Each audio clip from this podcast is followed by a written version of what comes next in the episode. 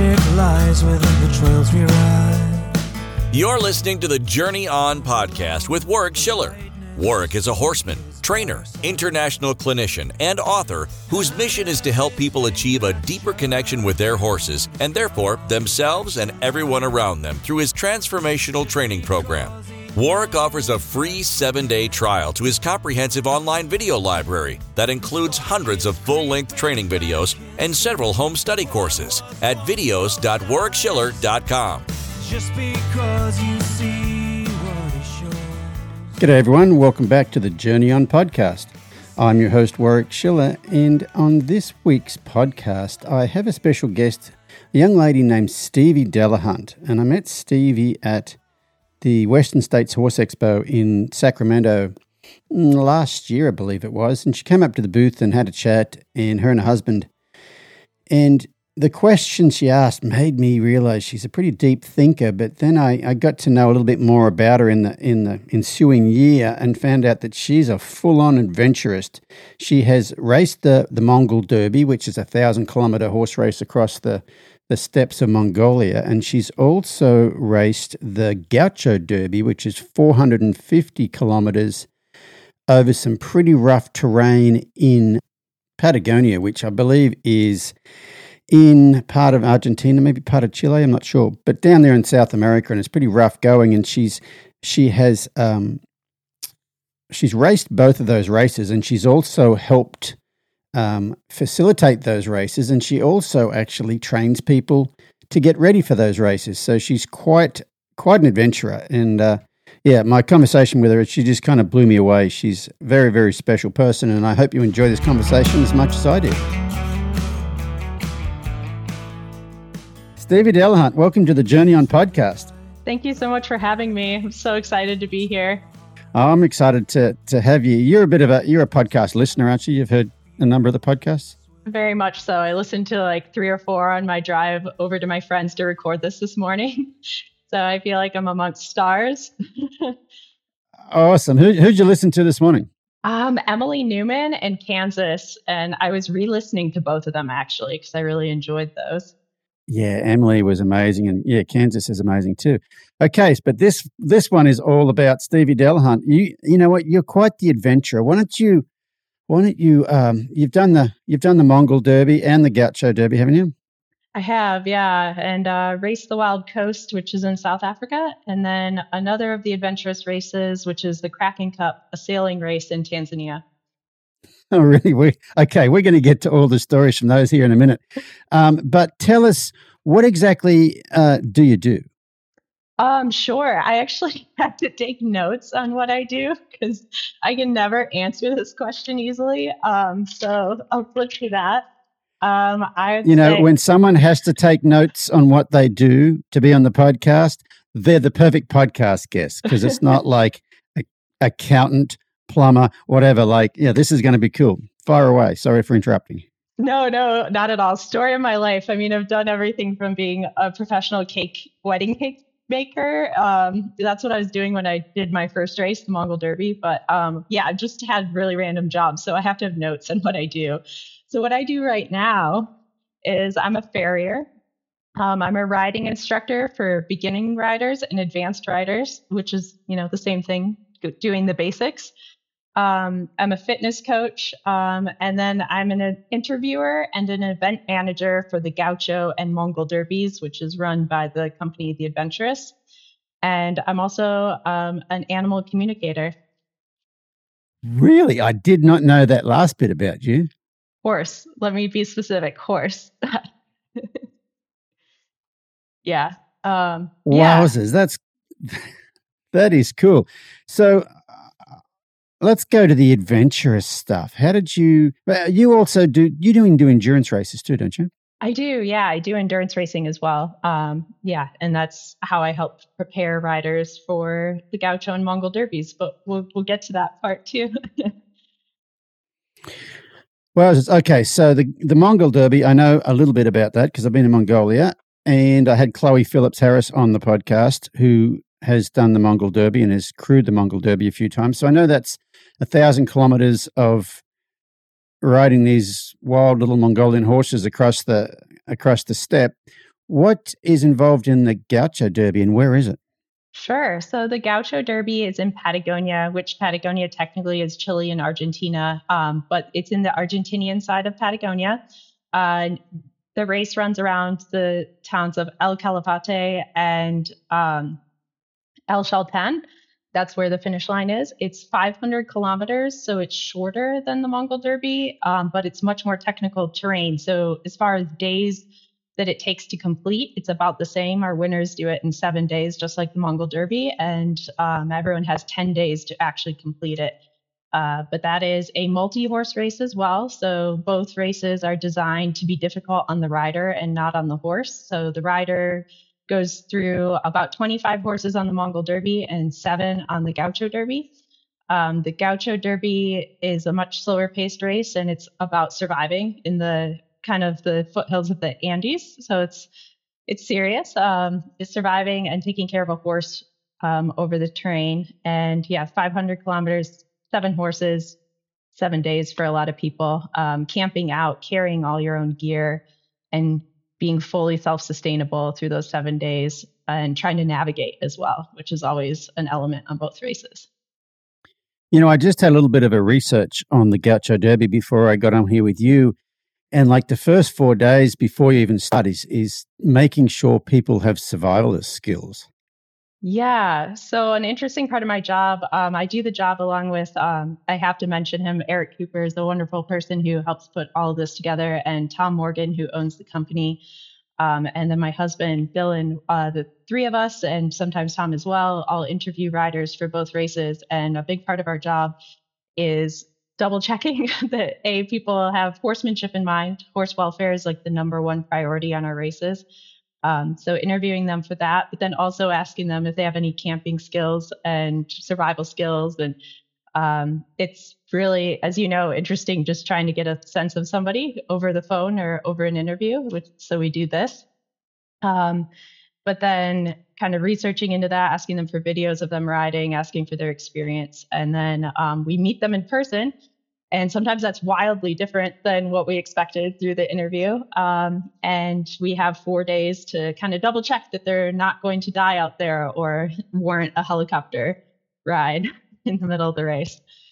So, yeah, four days of survival training, navigation training, um, and just general horsemanship and understanding the horses out there. And what what sort of people do you get on the the Gaucho Derby?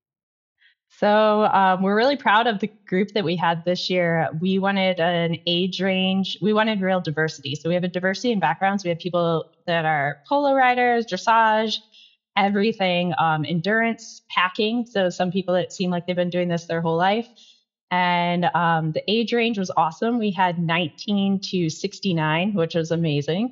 Um, and yeah, shout out to Pam Parner was 69, um, super inspirational woman, uh, endurance rider from America. And she smiled through the whole thing, which was so incredible to watch. She took it better than almost everyone else that was younger than her.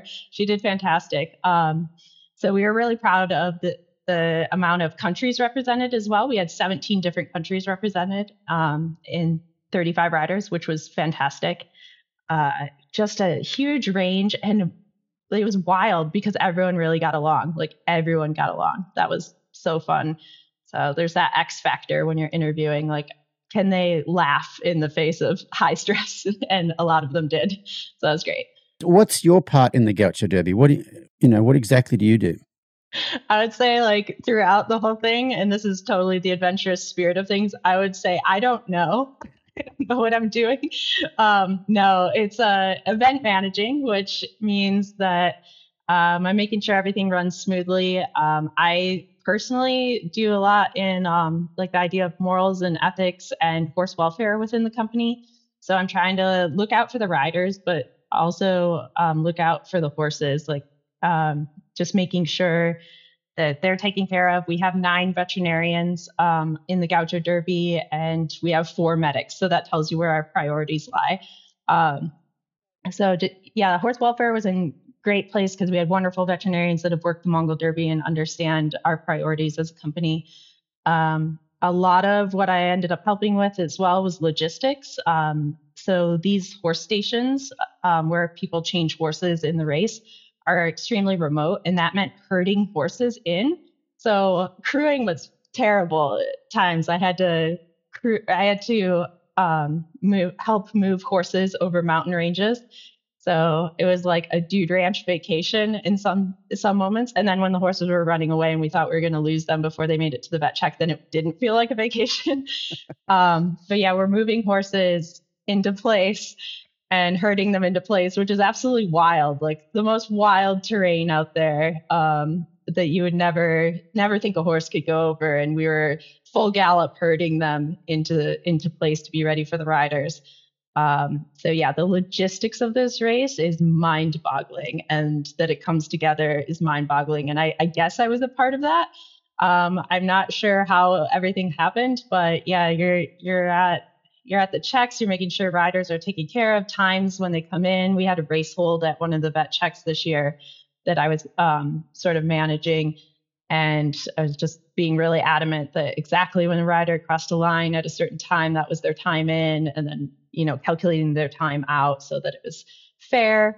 Um, yeah, just being in charge of that kind of stuff, and you know you can't always make everyone happy in the race either, and having to manage people's expectations and and uh, manage crew, and yeah, it was it was a wild experience, and um, yeah, the, I guess logistics is the bottom line of what we do. Well, yeah, it's logistics, but you're not sitting in the office on a computer. It sounds like you basically rode the Gaucho Derby before the Gaucho Derby actually happened. Yeah, Eric. So Eric, who I work with, actually did go out and ride the entire thing to map it. Um, and I rode the inaugural race, which didn't run entirely um, because we had some unexpected weather that no one knew would be an element in the race the year I did it. And um, so four people were helicoptered out with hypothermia. Um, so that year the race didn't run super smoothly. um, so I'd ridden part of it and I knew it to a degree. And yeah, we definitely got to ride between stations. I was also driven between at points. Um, and yeah, this is the fun part of what we get to do. The rest of the year we are actually in an office. Uh, there's a lot of paperwork for for every minute of fun, there's two minutes of paperwork with horses. It seems. Like. I bet. Uh, yeah, this is the the fun part. So, are you saying the same company runs the Gaucho Derby and the Mongol Derby? That's correct. I did not yeah. know that. Yep, I thought that, I thought they were to- totally different things. And so, did you? What was the start of it for you? Did you start out with the Adventurists, or did you start out riding the Mongol Derby, and that's how you met them? So this is the, the I'll give you a cool long version story of Please my life do. of how I got entangled with the Adventurists. Please do. cool. It's um it's I've actually just told this story quite a lot because a lot of people ask me how I met my husband, which is like while I was doing the race, a lot of the riders were asking, and um, since we worked together and all that, and it's actually a story through the Adventurists. Um, so in 2014, uh, like I think most people who want to enter this kind of race, I was on a on unbeknownst to me, I didn't think I was spiritual at all, but I was actually on a spiritual journey. Um, and side note, that's what I love about being involved in these races. I think all these riders are on their own spiritual journey to horses and with horses, and they don't realize it yet, which is really cool to be a part of. Um, so yeah, I was in in a kind of lost place, and I felt I had something to prove at that time um, and wanted to do the Mongol Derby. So 2014, or I was supposed to do it 2013, couldn't come up with the money, which is a huge barrier to a lot of people, but also kind of cool. Teaches you to hustle. If you really want something, you can get it done. Um, raised enough money, um, went and rode it in 2014, and um, my husband was crewing it. He had raced in 2013 and was crewing the 2014 Derby. And at the end, we kind of connected loosely. And luckily, we didn't get together then because we weren't ready to meet each other. Um, but did the Mongol Derby, um, loved the race, had um, had a crazy year working in Australia afterwards because I was so lost. I went out and worked on a horse station in the Pilbara for a year, um, which was really cool. That's actually how I learned to start horses. I started I think at least 20 horses that year. Um, and following Guy McLean. Um, they gave me, I showed up at this ranch and they gave me a video and it was a Guy McLean video and they said, please start our horses this way. And I said, sure. And it was the most easy. I never got bucked off, never had one horse make a fuss. It was amazing introduction to natural horsemanship. Um, I was also, I'd gone out there after the Mongol Derby, um, had failed a relationship. So I was kind of in a really depressed state. And I found there's like a lot of magic in um, being, I get, I, it was like a false sense of peace. I was pretty depressed, and the horses could sort of sense that about me.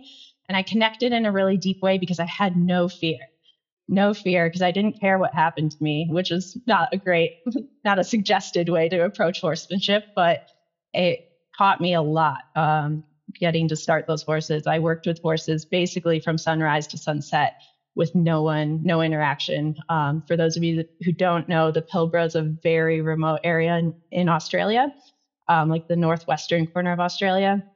And we were three and a half hours from the closest anybody. And I lived on the station with, I think, like 15 other people maximum. And I got to be the horse person out there, which was really cool. Um, so that was a little interim of my life. Lost myself, found myself out there. The cool can yeah, I just interrupt for a second? So the Pilbara, so it's the top left part of the sure. top left hand corner of Australia. But they say the Pilbara, the the rock in the Pilbara is not the same as anywhere else in Australia, and they think it was actually a separate thing that initially back in the day. But there are interesting fact in the rock in the Pilbara there are no fossils. They cannot find fossils in the rock in the Pilbara. And the story I read was it's basically older than life itself. Wow. Um, I know the station I worked on, it's now called Outback Beef, but it was called Yari Station at the time. And I know Yari had a reference to the rock. So that that sounds accurate. Mm. Um, it was it was insanely beautiful and remote and wonderful. Kind of has that same feel as Patagonia. Patagonia also has this feeling of um, this desolate time before humans. Like I go back, my husband's South African actually, and we go back to South Africa frequently. And there's a whole different feeling there. I've heard you mention it on the show, and it's totally right. Everything wakes up in the morning knowing that it might be its last day on Earth, and I've experienced that. I lived there for a year as well. It's um, so actually why we live in America. It's beautiful in South Africa, but it's dangerous.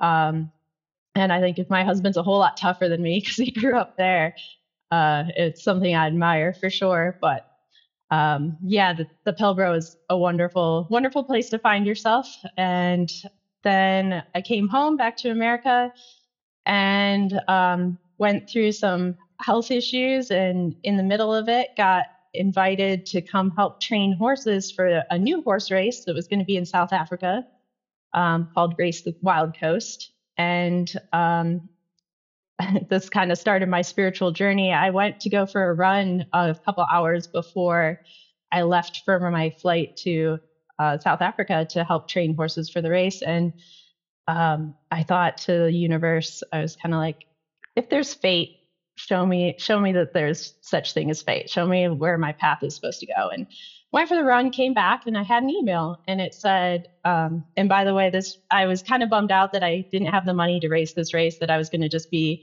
crewing and helping train the horses. I felt super privileged and lucky to be able to do that. But a ton of my friends that had done the 2014 Mongol Derby with me were actually racing, and I was kind of bummed I wasn't going to get to race with them. Um, and the email said, "Hey, we talked about it, and if your doctors clear you to to race." we would we would love for you to ride it and just um, hold the camera. Like they had a couple cameras they needed to strap to somebody, and um, I was like, oh heck yeah! So messaged them back, yeah, absolutely, I'll do this. Uh, scrambled to get some gear, changed my gear out, and jumped on the plane. And by the time I had landed, which was a long flight, um, there was another email, and it was like, hey, we talked about it, and uh, if you come ahead three weeks early and get to know the horses, that's an unfair advantage. So, is there someone you could stay with in South Africa um, in the meantime before the race starts? And I was like, oh, I don't know that many people in South Africa. Um, but I thought back to my 2014 Mongol Derby experience, and there had been that guy, Dylan, um, who had uh, crewed on the race. And he seemed kind of like a, a real ladies' man. So I was like, I don't know, he might be uh, might might be complicated. Let me try this other um, this other person I know who's a veterinarian um, from the race, and I, I messaged her, and she was like, "Oh, I'm actually working in Dubai. I'm not in South Africa." So I messaged Dylan, and uh, uh, unbeknownst to me, my future husband, and asked if I could come stay with him out of nowhere for three weeks and train um, and ride horses. And he was doing horses in film at the time, running a company. And he was like, Yeah, we have horses and we actually need someone to help us on a couple films. Would love to have you. And I, I was like, That sounds great.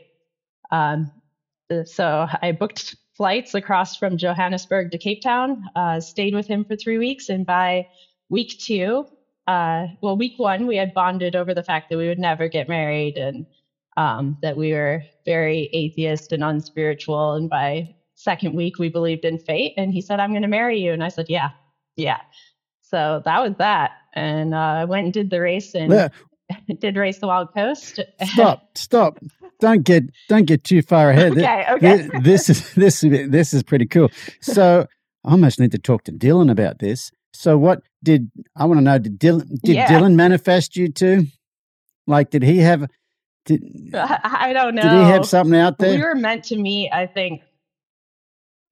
you know, like you, you guys, know. you guys um, cannot.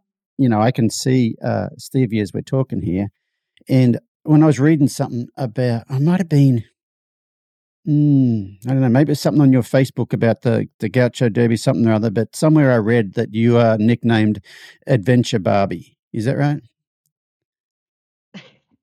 yeah, that's okay. right. So what I'm getting at here is Stevie looks like a Barbie doll. She's beautiful, blonde hair, petite features, looks like a Barbie doll. And here's this dude in South Africa, and all of a sudden, this beautiful blonde girl he met couple of years before calls up and says, "Can I stay with you for three weeks?" It's like you know that just doesn't happen. He there had to be some sort of Dylan putting it out there to the universe that I need Adventure Barbie to show up and want to stay with me for three weeks.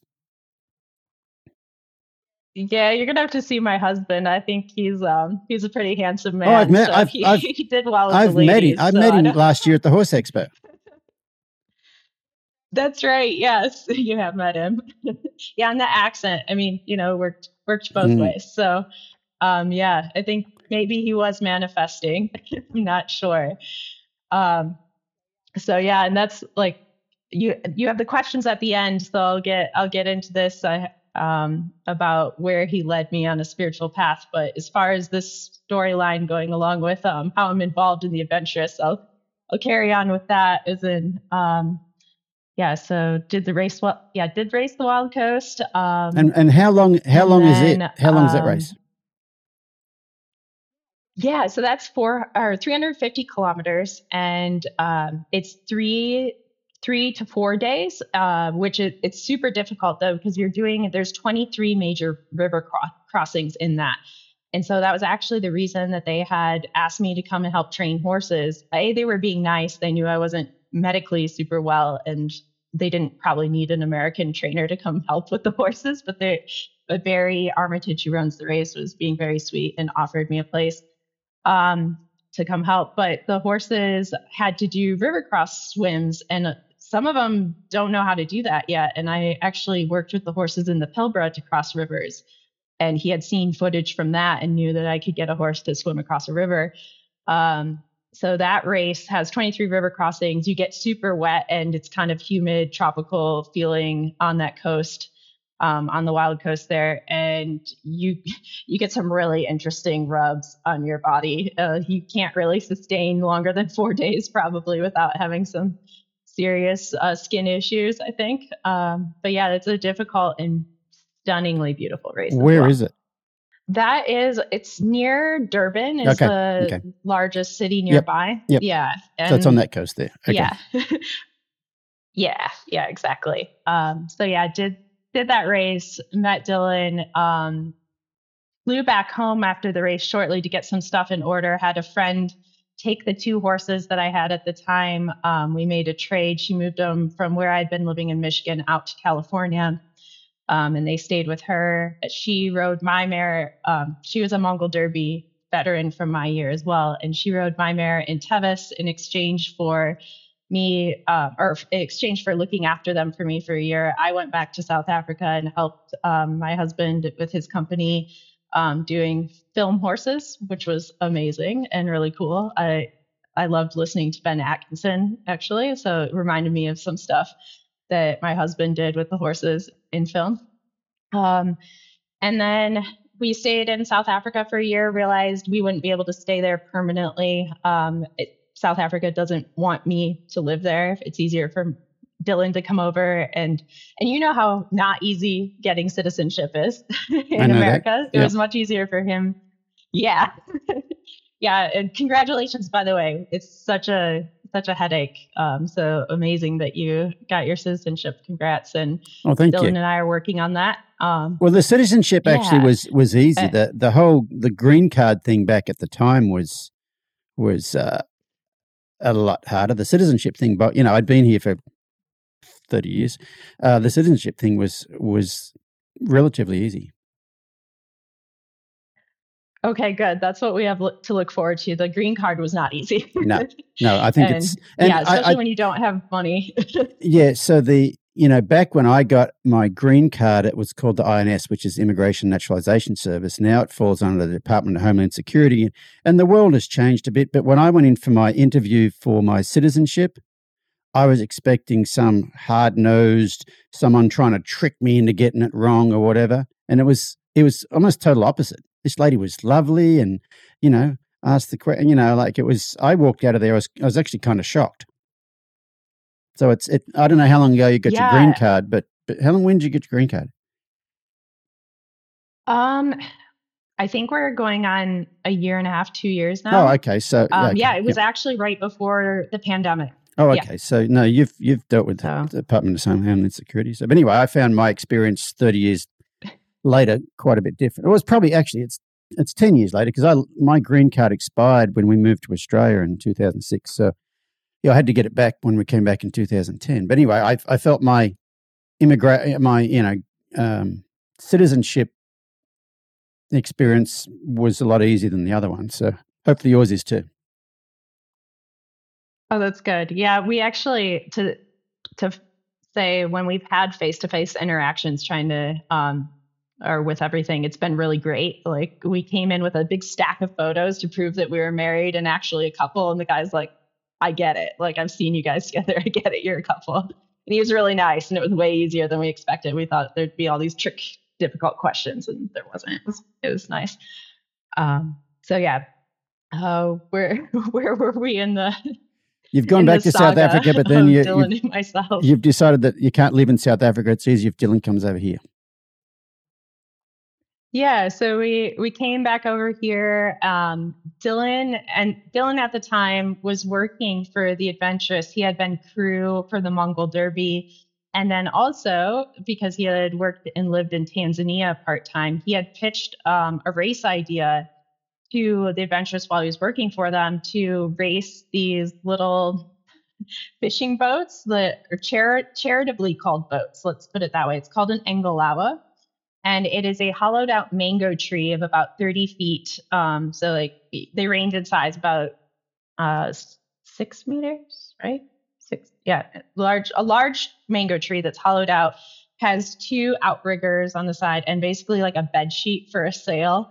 And um, the Adventurists pride themselves on um, their race formula, which is beautiful locations that are remote, um, antiquated mode of transportation, that has to be a bit laughable. Besides the horses, I guess that's not quite a laughable mode of transport. Um, and make navigation and adventure a massive part of it. Um, so the the race that Dylan pitched to them had the perfect recipe. They said, "Great, let's put people on these fishing boats and make them race them down the coast of Tanzania." So Dylan was helping run this race. They had done about six editions when I came on, and I I originally crewed that race with him.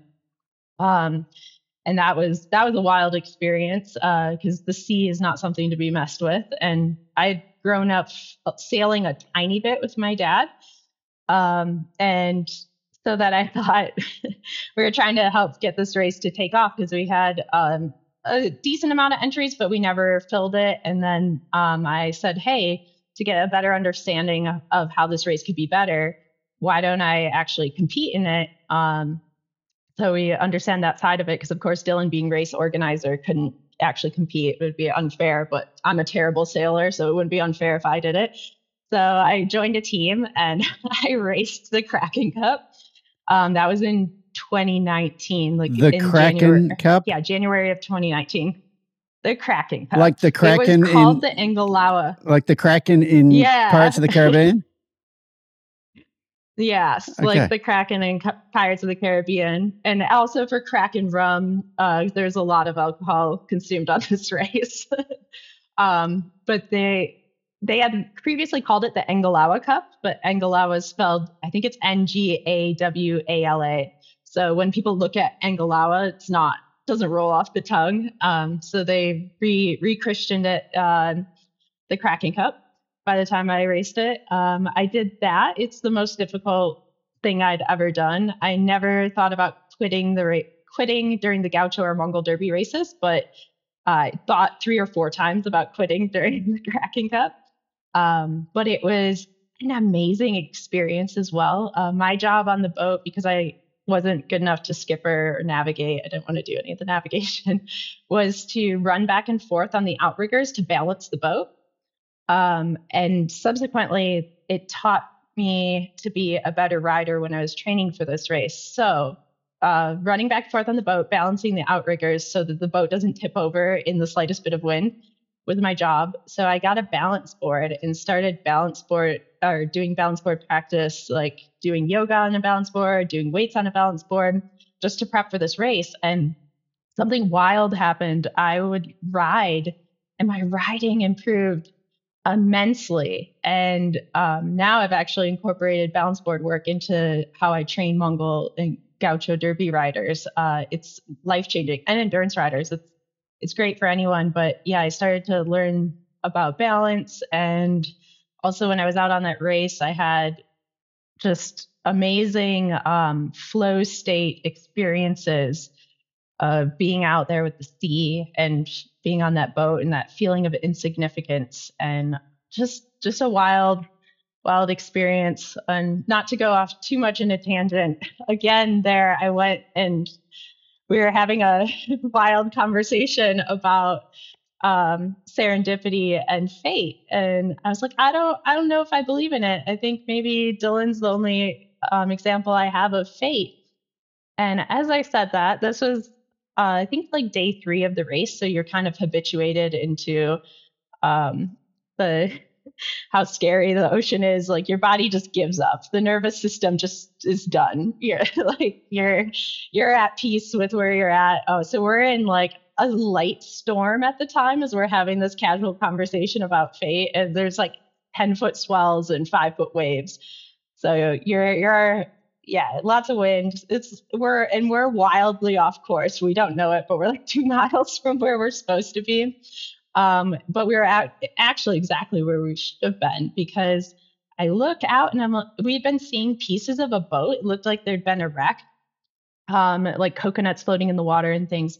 And I looked up and I was like, I think those are people.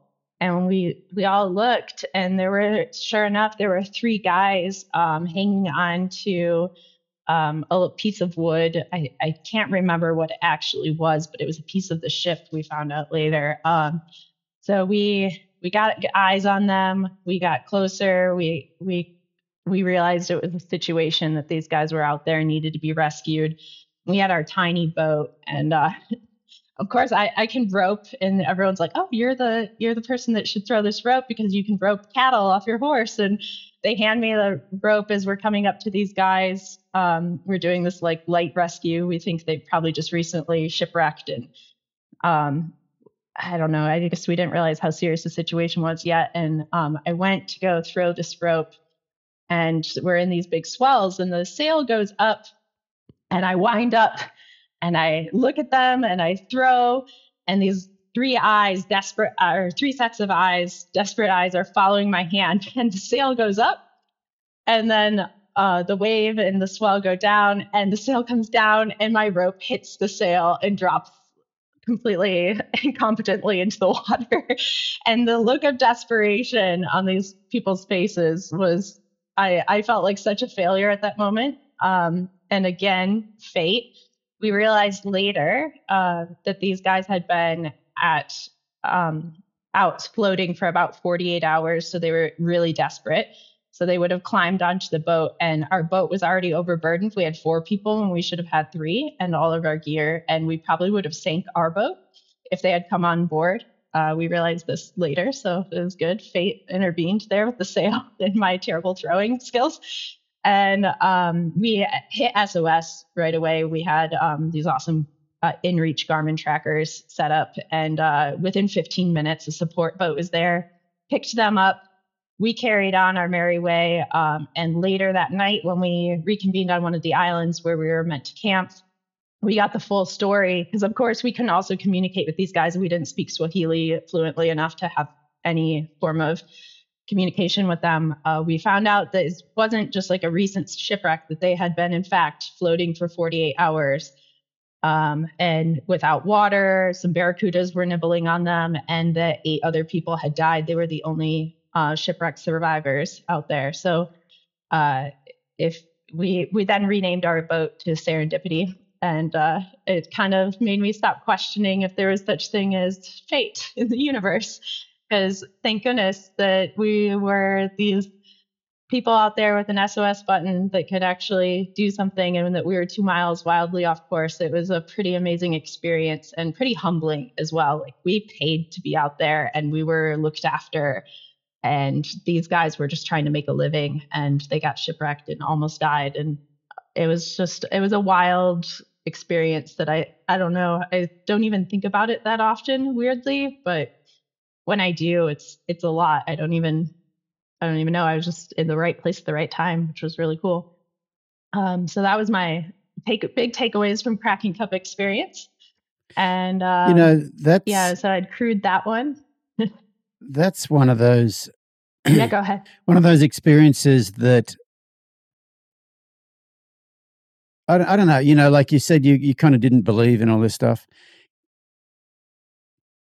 and it's one of those experiences that that when you've had something like that, you, there's there's no unseeing that. There's no going back from that. There's no saying, oh, that you know that didn't happen or whatever. I mean, it, and you have, I think, and you probably had quite a few of them, but you have enough of those things, and it immensely changes the way you view the world. It does, and you know, like this, just recently in the last like five months, I've realized how dense and thick I am and how much the universe has been wrapping me over the head with things my whole life. And I'm just starting to put the pieces together. and that's definitely one of them. It's like every time I ask the universe for a sign um, or I question fate, it is so clear. It is so clear. I just can't believe I keep forgetting. And it's actually that you just forget. You forget that it's so divine, actually. But um, yeah, I guess I, I guess that's why I keep wanting to be woken up by these races and wanting to go remember what it is to really be alive. Um, and so yeah, a couple years later, uh, the Adventurists who we work for and do these interviews for, um, they they classically, by the way, I love I love working for them. They're amazing, and classically, they hardly ever turn a profit. It's kind of a cool, endearing but terrifying thing about them. Um, I love I love Tom and Jen who run the company. They do it simply because they want people to have these experiences. Um, but we hadn't kind of hadn't I don't know. I'm sure they'd be fine if I said this, but they hadn't paid us for a while, so they kind of helped give us part of our entry into the Gaucho Derby. We said instead of paying us, you can let us come ride the Gaucho Derby, and then we'll also have a better idea of what the race is like. So we, as as um, employee uh, or employees of the or the Adventurists, we got to ride the Gaucho Derby, and um, that race was pretty wild. It wasn't quite set up as well as it had been this year. Uh, so we were told to look up the uh, weather for El Calafate, which is eight hours away from where the race is actually run. Uh, we didn't know we'd be in the mountains, so no one had like snow gear, and there was a flash snowstorm, and um, that was probably the closest I came to dying again. I don't know. Um, that we got stuck in a snowstorm where there were um, winds of about 60 to 100 mile an hour um, gusts and full snow. We had been rained on for a day, and then it turned to snow in the night, so everything froze on top of that, and we had to help get out some people um, who weren't doing very well and were even less equipped than we were. And uh, it resulted in eventually getting getting them air flighted out with a helicopter.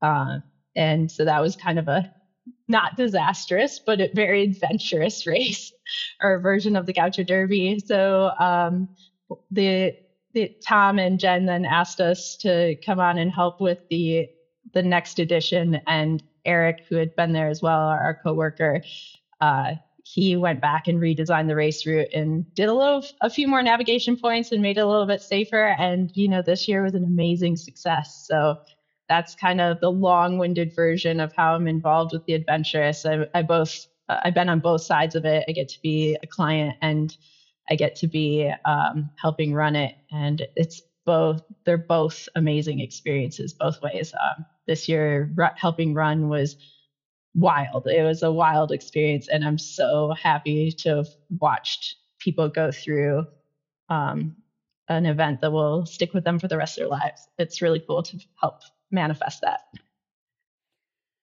Yeah, I can imagine. Um, you know, I wanted to just comment on not comment on something, but get people to understand. You were talking about entry fees a minute ago. So the I think the the Mongol Derby's ten thousand dollar entry fee, isn't it? Um, I only wrote down the stats for the Gaucho Derby for this interview, so the, but yeah, I think it's somewhere around there. I remember, it's around there. I remember Chloe telling me that, and then the Gaucho Derby's fourteen and a half thousand, isn't it? Yeah, so I think probably right now they're they're similar, and I think it's had to go up every year with each country's inflation. Like we try to keep it, you know, we're running this one in Argentina and the other one in Mongolia, and um, prices rise, and we're trying to pay everyone involved fairly. So yeah, I think it's actually they're similar entry fees, so fourteen and a half thousand for each, I think. And so you know, like the Mongol Derby, the winner gets bragging rights and a cup of mare's.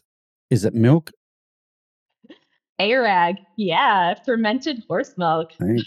I actually didn't mind the fermented horse milk, and I didn't mind the fermented camel milk, but the fermented goat, the, the goat milk I couldn't do the goat milk. And the goat milk vodka, I mean, the goat vodka, I was no. like licking a billy goat. I can't do goat or lamb anymore from my experiences in Mongolia. And, um, you know, like Dylan went and did horse selection for the Mongol Derby in 2014, and he was out there for three months. And he actually had the wonderful experience of um, like they would get there to go check out horses and make sure that they were fit enough and well enough and um, but they would get there and they would often, the families would be doing the regular things that they would be doing, like bringing in sheep or horses. And uh, when he was there, they were gelding a lot of the horses. And they, they just make a slit, pull out the testicles, and they offered them to Dylan raw, bleeding. And he had to take a bite of those without vomiting. and he says that he is done with Mongolian cuisine after that experience, but power to him, he was able to do it. He had a bite and didn't gag. I don't know if I could do uh, that. He said he gagged, but he didn't vomit. Oh, okay, okay. Yeah, I'm not sure I could. I could do that bit. And so, tell us about your. Um, no. Tell us about your experience with the the Mongol Derby. You know, we had Chloe on. You you know Chloe Phillips Harris, don't you? I do. Yeah, she's lovely. Yeah, so yeah, we've had I do know. We've had Chloe on here and tell us a lot of different adventure stories, but one was the Mongol Derby. How was how was your experience with the Mongol Derby? Yeah. Um, so my experience was um, I was in a transition. Like I had said, I was definitely looking for something. And um, I, my Mongol Derby was about losing uh, that competitive edge and actually feeling an experience for what it was. Um, and I helped myself out with that in that um, I rode with somebody who had tried, attempted in 2013 and hadn't completed and he was looking for someone that he was not a big horse person. Wildly enough, um, back in 2013, they weren't filling up with entries. Um, it by my year 2014, I think they'd had like 400 people uh, vying for 45 spots, and that's about at least average stats. We have like 400 or more people um, wanting those 45 to 35 spots in these races now. Um, but back in 2013, he had gotten in. Um, he got through a couple days, uh, had terrible rubs, a lot of pain, realized he hadn't trained well and dropped out. Uh, so we got connected through um, a girl named Devin who had done has done the Mongol Derby three times, and she was like, "I think you guys would be a good match. You guys should ride together." Uh, and it was perfect because I focused on helping him train and worrying about him, so I didn't have to worry about myself. And I, it's wild because he knew me better than I knew me. We were in the middle of the Mongol Derby, and he was like, "Are you really happy being a cake baker?" That's what it was at the time. I was like, "Yeah, I love it, but it doesn't lend itself to doing horse activities on weekends. I'm always going to weddings." And he's like, "I really see you as somebody who trains people to do these races." And he's like, "I mean, you trained me," and I was like, "Nah, I'm done with horses. This is it. Like this is my last hurrah doing the Mongol Derby. And man, was he right? He knew me. He saw who I was, and wild that that's what I do now. Um, but yeah, I, I helped him train for the Mongol Derby.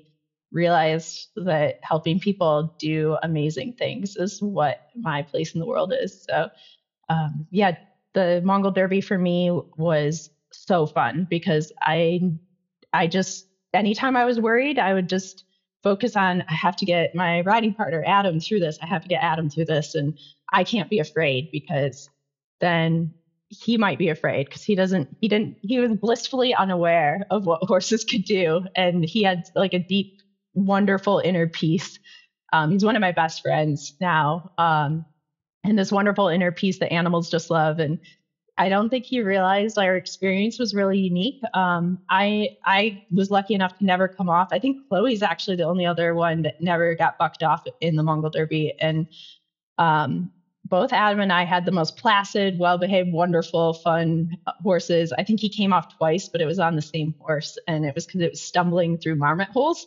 Was it because it was trying to buck him off? And we had a wonderful experience and um, just connected with the horses. And I think one of the coolest moments in the Derby for me was uh, there was a guy named Unan Burin who helped run the race, um, a local Mongolian, and he came up to me. That's they, Big Man, isn't it? Uh, the Mongolians love their horses to. have. yeah. Sorry, what was that? That's Big Man, isn't it? They call him Big Man. I think so. Yeah, I think so. So Chloe's close with him, so you yes, know yeah, him that's Big that Man. Yeah, way yeah, through yeah. your I know the guy. yeah. yeah. So um he he came up to me and as as you know that the really harsh Mongolian winters are um, a difficult thing for any animal, let alone human, to make it through. So the Mongolians really prize their horses in having spirit. So like a horse that doesn't buck or freak out, I think they they kind of look down on almost because they want their horses to be strong and to fight. I mean, the the country's sport is wrestling, and you know that toughness is needed to make it through those winters. And um, and he came up to me, he's like, "You're making the horses too quiet." and I was like, "It's a great compliment in a way." Like I I would just kind of stand with them before I got on, get on, and I didn't really have them buck with me. And I was really proud of that. That's what I wanted. I had a really peaceful interaction with all the horses I rode, but he was like, yeah, making them soft. and I thought that was really cool. And it was cool that he, he kind of was saying as well, like, I see that you see them. Like they see you and, you know, you're almost too at peace with them. It needs to be a more um, tumultuous relationship. So that was a cool moment for me. I can just be reprimanded for not making the horses wild. I can just see Big Man saying that. So when we went to Mongolia, he picked us up at the airport. So Chloe met us there, and there's Chloe and Big Man, and um, anyway, so we ended up, you know, there's a group of us. We all get we I happen to Tyler and I get in the car with with Big Man, and as we're pulling out of the airport, we're in the you know the Genghis Khan airport. There, we're right in the front of the building, you know, and Big Man is on his phone while we're pulling out of there, and the the traffic policeman pulls him like he's standing there, you know, traffic cop pulls him over and Yeah. and big man rolls the window down, and these two guys are arguing with each other. And the gist of it was he shouldn't have been on his phone uh, while he was driving. Anyway, the guy wants to see Big Man's license. So Big Man gives him his license, and there's this arguing back and forth. And then Big Man basically some, says something that sounds a lot like F you in Mongolian, and off we go. And he left his license behind. I'm thinking, what's going on here? Well, it turns out later on, the guy found out, the cop found out who Big Man is and delivered his license back to the hotel and apologized to him. Like, Big Man is a big deal in Mongolia, like a big deal in Mongolia. Yeah. He is, yeah. Yeah, he's cool. He's well connected. very well connected. Um, so, the, like Chloe was telling us about how she got chased by wild dogs and they almost pulled a horse down, and she evaded them by going through some boggy marshes. Did you have any of those really crazy moments on the Mongol Derby? All those experiences. Um, bogs, which are also a huge part of the Gaucho Derby as well, turns out. part of having beautiful remote horse races is being swallowed by bogs on horseback. Um, but my experience was, um, and it's funny. It's funny when you you like know in the situation that it's it feels very life or death, and you kind of like laugh it off later. But I think it was kind of a life or death situation. My riding partner's horse um, wanted to go back to a ger that we were passing, probably his home, or, or he knew he'd get to stop there. So he veered off and um, and of course, if you go close to the gers, the dogs are very protective and they ran out and they were jumping up, grabbing his stirrup because the horses aren't super tall either. So they were grabbing the stirrup, pulling on that. And then one dog jumped up and bit his horse's nose as well. So they were actually vicious and not, they aren't always vicious, but in this case they were. And Adam was panicking and he let his horse come to a complete stop because, of course, when that dog jumped up and bit its nose, it it came to a halt. And so then the horse was panicking. You could tell it was going to start bucking or act up. So I galloped up and I had my, you have um, reins and then a lead rein as well. And I was like, screaming and yelling and hitting the dogs, like trying to hit the dogs, but you're kind of at an odd angle for that. So I got the dog's attention. And then they turned towards me and my horse. And I was like, okay, now I have to gallop away and get away. They're chasing me. And I was like screaming, run, run, run, go, go, go. And um, we took off and got out, got out of there. But I remember it feeling like I was ju- jumping in front of a bullet at the time. like putting putting myself in that situation. Um, but it was, and then afterwards, you feel so lucky and happy to be alive. so it's cool. Um, we were we were worried what those dogs might do, and I mean, it could have been serious, probably. Well, those those Mongolian herders dogs, they are pretty. They're a substantial dog. They're not no joke. Yeah, they're they're a pretty big apex predator looking type dog. Yeah, yeah, they really are. They I was just recently, funny enough, the only movie I downloaded on my phone while I was in um, Patagonia was The Hunger Games. And it, they remind me of those dogs they release at the end. Um, and also we have lots of jokes as crew about the Hunger Games being, you know, sort of accurate. You're creating a world in which people are competing in dire circumstances. So Hunger Games is a bit of a joke amongst uh, Gaucho and Mongol Derby crew. Wow. So tell us, uh, uh, we skipped over it before, but tell us about the the um, experience of the, you know, when uh, that Gaucho Derby, the first one that you went on, where you know you've been wet for a few days and then it turns into snow. So now imagine you're wearing wet clothing. There's sixty mile, sixty to hundred mile an hour wind, and how is that? That I mean, that sounds like it's a pretty scary situation. Yeah, that was um, very intense. I really dislike being cold. It's my my Achilles heel for sure, and also my husband. So we we actually went into the race talking to each other about how we couldn't talk about being cold because we get into a space where we just bounce off of each other. So we were like, we have to reframe it and get into a different headspace. And um, sure enough, this was more. We were tested more than we expected. Um, but again, it was one of those situations where we had other people with us and it made it so much easier when you when you feel the need to look after other people um, it makes it much easier to look after yourself or not focus on yourself being um, or the suffering that you're going through. Um, we had uh, kind of grouped up with a couple people, and uh, one of them was really poorly dressed, and um, the other was not really sure about navigation. So Dylan and I felt at that point like uh, we kind of kind of took charge of the situation, whether we were really qualified to do that or not. I don't know. But uh, we helped everyone tack up and get ready. We realized we had to keep moving forward because the valley that we were in. Um, well, actually, let me restart this a little bit.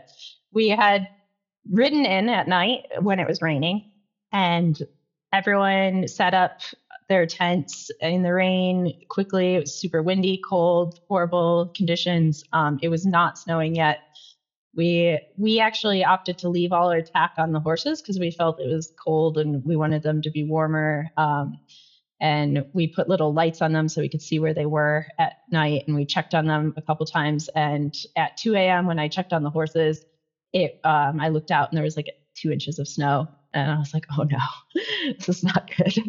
And um, I I knew it was not good because one of the one of the girls that was with us was sleeping in a bivy sack, so like not even a really a full tent. Um, I think she had a full tent with her, but I'd gone with the easy fast thing um, under stress and under high winds, and um, they didn't have their pack on their horses anymore, and it was the temperature was dropping. So by the time it was time that we could move the horses in the morning, um, tacking up was insanely difficult. If you've ever tried to tack up when it's wet and cold and you lose all feeling in your hands and you can't you're trying to do fine motor skills uh, that took a long time so our horses were tacked but we helped them tack helped them get ready um, realized we needed to move to stay warm um, we we were in kind of a riverbed and we got up out of there and the wind just hit us um, and we had to get out of the riverbed to go forward. And the wind just hit us and it was glacial wind. You could actually see a glacier in the mountains this really bright blue gorgeous glacier. Um, but the winds were howling down from there and i just it was wild. It was just you could barely breathe uh, when the wind was hitting you in the face. And we were trying to navigate on top of that. So trying to ask your horse to go forward in this these conditions this is a horse that you've just met um, they shouldn't trust you at all. And they've got these horses live out and they live out in that they're super attuned to their environment. Um, so you're trying to take into account what they're telling you. You're also trying to tell them that you they want to turn their tails to the wind and park it, but you're trying to ask them to do something for you in that situation so that you also survive. And man, those horses in Patagonia, wow. Um, the space you can get to with them is in like the matter of like a couple hours is a space that I haven't found with many horses over years of owning them. Um, I think that they are, you know, and I was listening to your podcast on attunement and what that means. I was like, oh, this is the word. Um, they are so attuned to their environment and um, so in touch, so connected that if you can tap into that, they'll just do it's it reminds me of the movie Avatar. Like you just connect, you just lock in and and I was just like, look, I basically said, Hey, we have to get to this place or I think we're gonna die. And the horse was like, Okay. Yeah. And it was like such a magical experience. So you're trying to communicate and like I'm letting this horse know how grateful I am while I'm trying to navigate and like breathe through all this wind and snow and um, the spot we were at was really difficult to navigate through. We found out later that we were meant to actually ride in the lake to get out, which was like, you know, not intuitive. Um, it wouldn't have been where I put my horse, especially in a snowstorm. Um, we ended up kind of wandering around trying to figure out how to get through this lake, and you were either met by like uh, shale drop offs or um, dense forest that you can get through. I mean, we spent a couple hours trying to hack through the forest. And I mean, it was great. It kept us warm, and the forest was kind of shielding us from some wind. Um, but yeah, it was it was a wild experience. Um, and was, yeah, just trying to also encourage everyone else. Uh, the one girl was telling me, she's like, I don't want to be here. I wish this wasn't happening.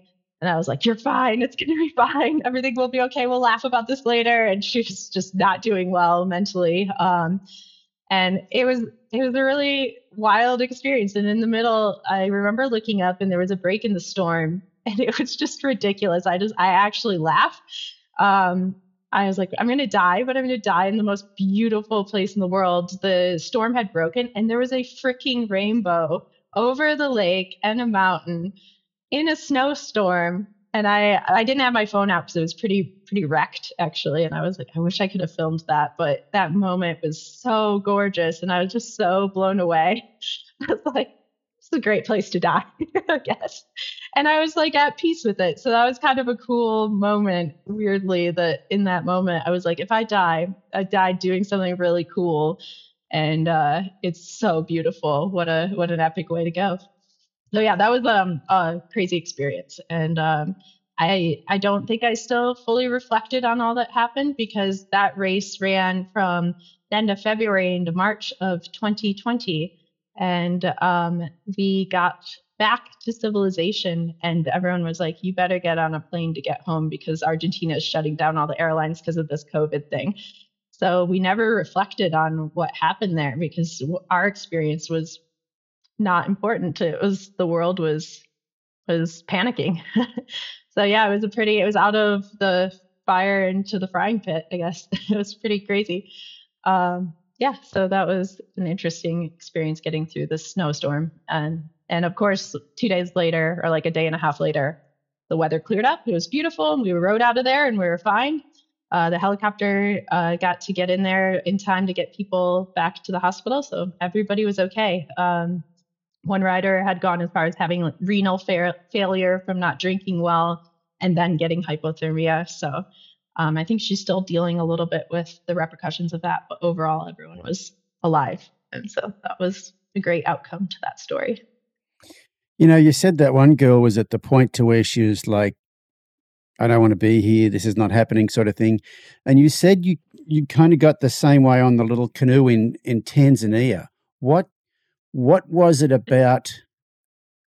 What was it about that that you were like, I'm done? What what what was the hardship? What was were you seasick? Were you scared because you're in the middle of the ocean in, in a little twig? What what was the what was the the thing causing you to do that?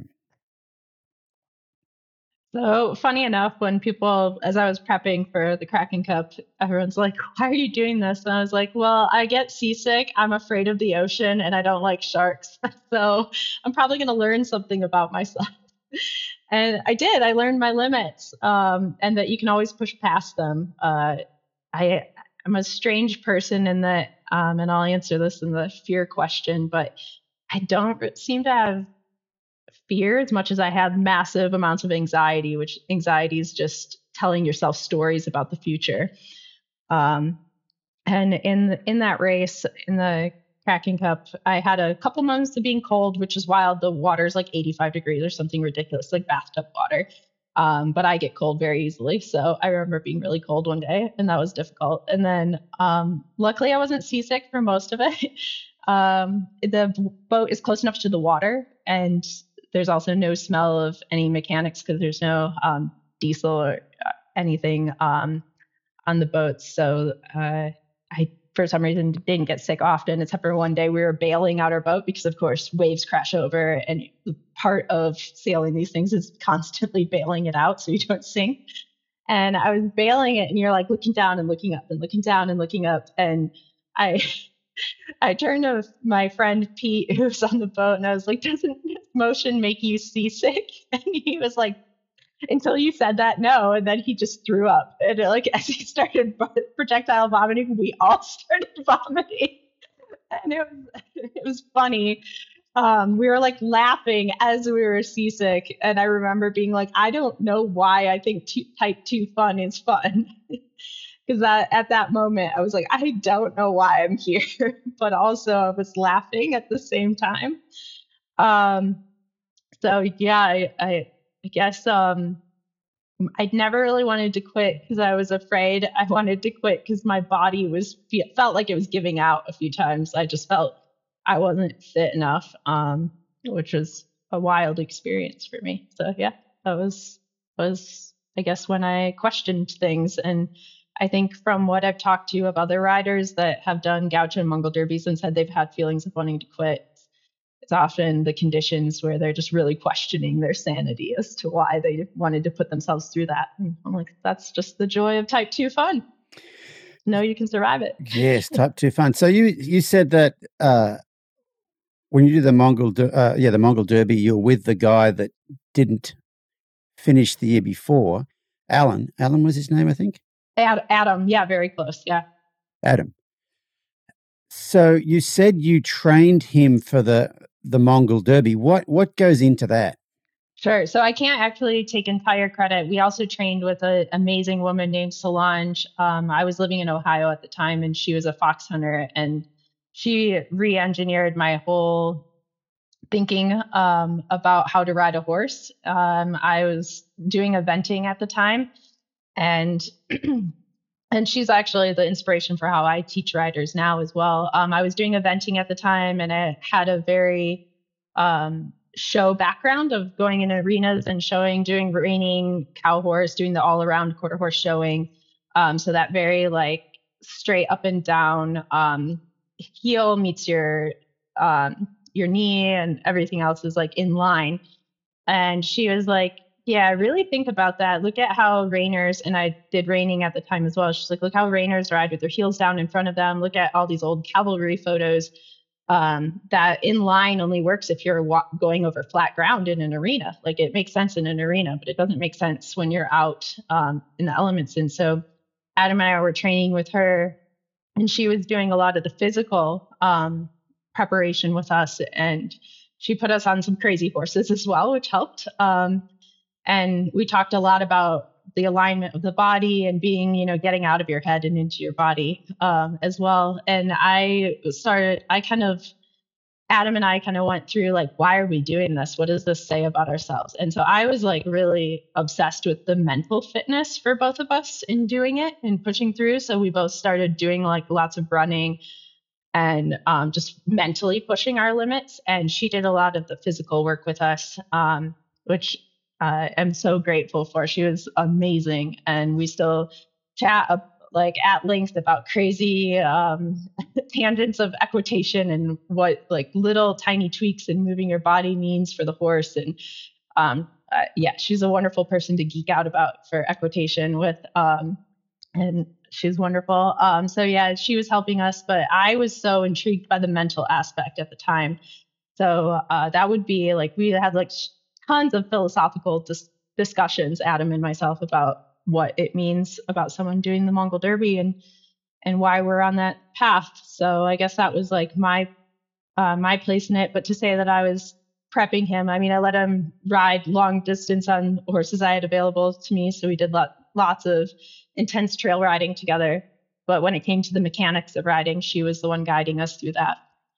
Um, but yes, we we just trained together and we went through every scenario as a team. What that would mean, like if something happened to me, what would he do? And and now when I coach people, we talk a lot about that because riding as a team can be really really interesting. You know, like someone gets a penalty, do you sit that penalty with them or do you go on ahead? And what is that going to mean for your friendship later? So competition over friendship and um, really having people have those difficult discussions before it's actually difficult, right? Like um, your mind in, yeah, something happens out there. You you switch into uh, like a survival mode, and it's maybe I'm curious. I have like this idea that there's two parts of ourself, right? There's the ego self and maybe some higher consciousness and um, I'm super curious in these situations because I'm not sure what's driving what. Like the ego self is the survivalist, the biological programming that keeps you alive, and and you can feel that switch on. Like even as crew this year in the Gaucho Derby, I could feel that switch on. Like I was like,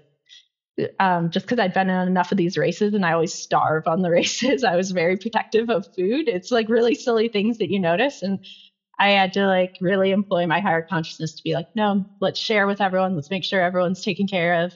Um, but I love talking to people about letting them know that that's going to happen and being already mentally prepared, having some like constructs in place so that when you get out there, you make decisions you're going to be proud of. uh, because it's wild what happens to you when you view yourself as being in a survival situation. You can be a totally different person that you don't recognize. Um, so I I got ahead of myself and I've completely lost sight of what question you just asked me. well, I was asking, you know, what what were you doing to help him prepare? So you said it was mostly mental. So so what were some of the what were some of the the mental stuff that you you guys worked on? Yeah, so so basically that like um just being ready for what we would do and how we would want to behave in certain situations like if if a penalty was getting served to someone which which happened his horse's heart rate came in higher he was heavier than me so it made sense he had a heart rate penalty which was a 2 hour um, stop and we had discussed it ahead of time. And even when it happened, he was really apologetic. He was like, if you want to ride on, you can ride on. I was like, we've trained together. If we, this was the, the idea from the get go, I would sit with you. Um, but we also were, were ready. We were like, if we ever have a penalty, let's make use of it. Like, then we sit there and we plan our navigation for the next leg. And that's exactly what we did. We used that time consciously and um, I guess a big part of the mental is um, if you buy into the idea of like your ego, which is kind of the unconscious self, um, is the the big part of the mental is being connected to your conscious self. So doing you know doing the right things to get you forward. Um, not being very clear here. uh, it's, it's one of those murky areas where language fails a little bit, but um, we wanted to make sure that we were always doing the best thing um, for who we wanted to be in the race. And I love doing that with clients. Like, what do you want out of this race, and who do you want to be? Like, do you want to be the winner? And if if you want to be the winner, why is that? Or do you want to be the best version of yourself through stress? And pretty much everyone wants to be the best version of themselves through stress. So um, if you really plan for what it's going to feel like and have an operating system that you can employ like if this happens i want to help other people. I want to be um, present and and just on top of my stuff. We we teach um, a lot of safety because if you can do if you know what to do in a, a, difficult situation you have that confidence to go through with things then you can be that version best version of yourself. Um, so yeah men- the mental area is uh, is murky as you know. It's like and that's what's so interesting about it. I don't think I'll ever understand it fully. Um, so by trying to teach it, I get to understand it even more. If you are loving the Journey On podcast with Warwick, we know you'll benefit greatly from his online video library. Showing footage of real time training sessions, you will learn how to approach situations with your own horse in an empathetic and effective way. The video library has been life changing for tens of thousands of people and horses all over the world. Warwick invites you to check out the seven day free trial at videos.warwickschiller.com.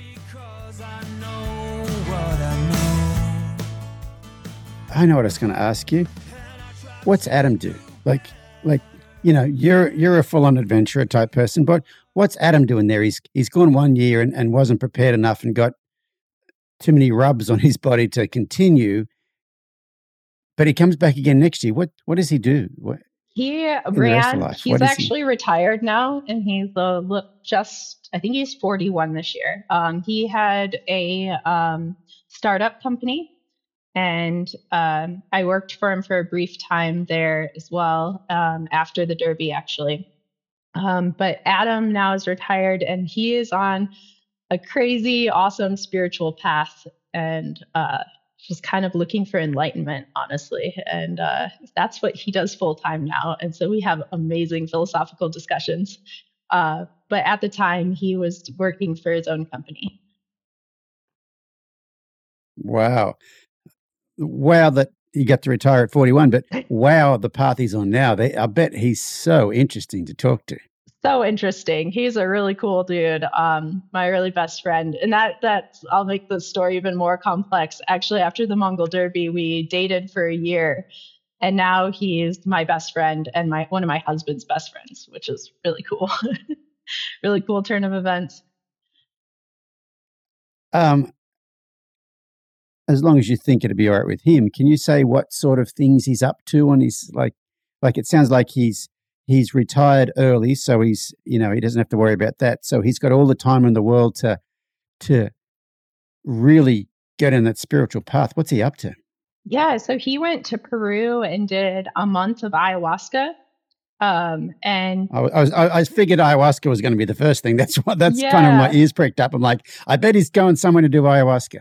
Totally. And um and you know, our paths I I didn't I've actually never done ayahuasca personally and that's something I really want to go to Peru and pursue as well. Um but we do a lot of meditation and um like our company with horses and our animal communication we do a lot of meditation and we actually have employed plant medicines as well and and uh so we Adam's been a great key in talking a lot about that um, for as tools of introspection. So he's doing lots of journeys like that and going places and and kind of experimenting a little lightly with psychedelics. But it's wild that he's not a horse person technically, and he felt drawn to horses as a window into the into the worlds in between. I guess is a good way to put it, and it's super cool um, that our paths I mean, our paths were also meant to cross clearly, and uh, Oh yeah, yeah.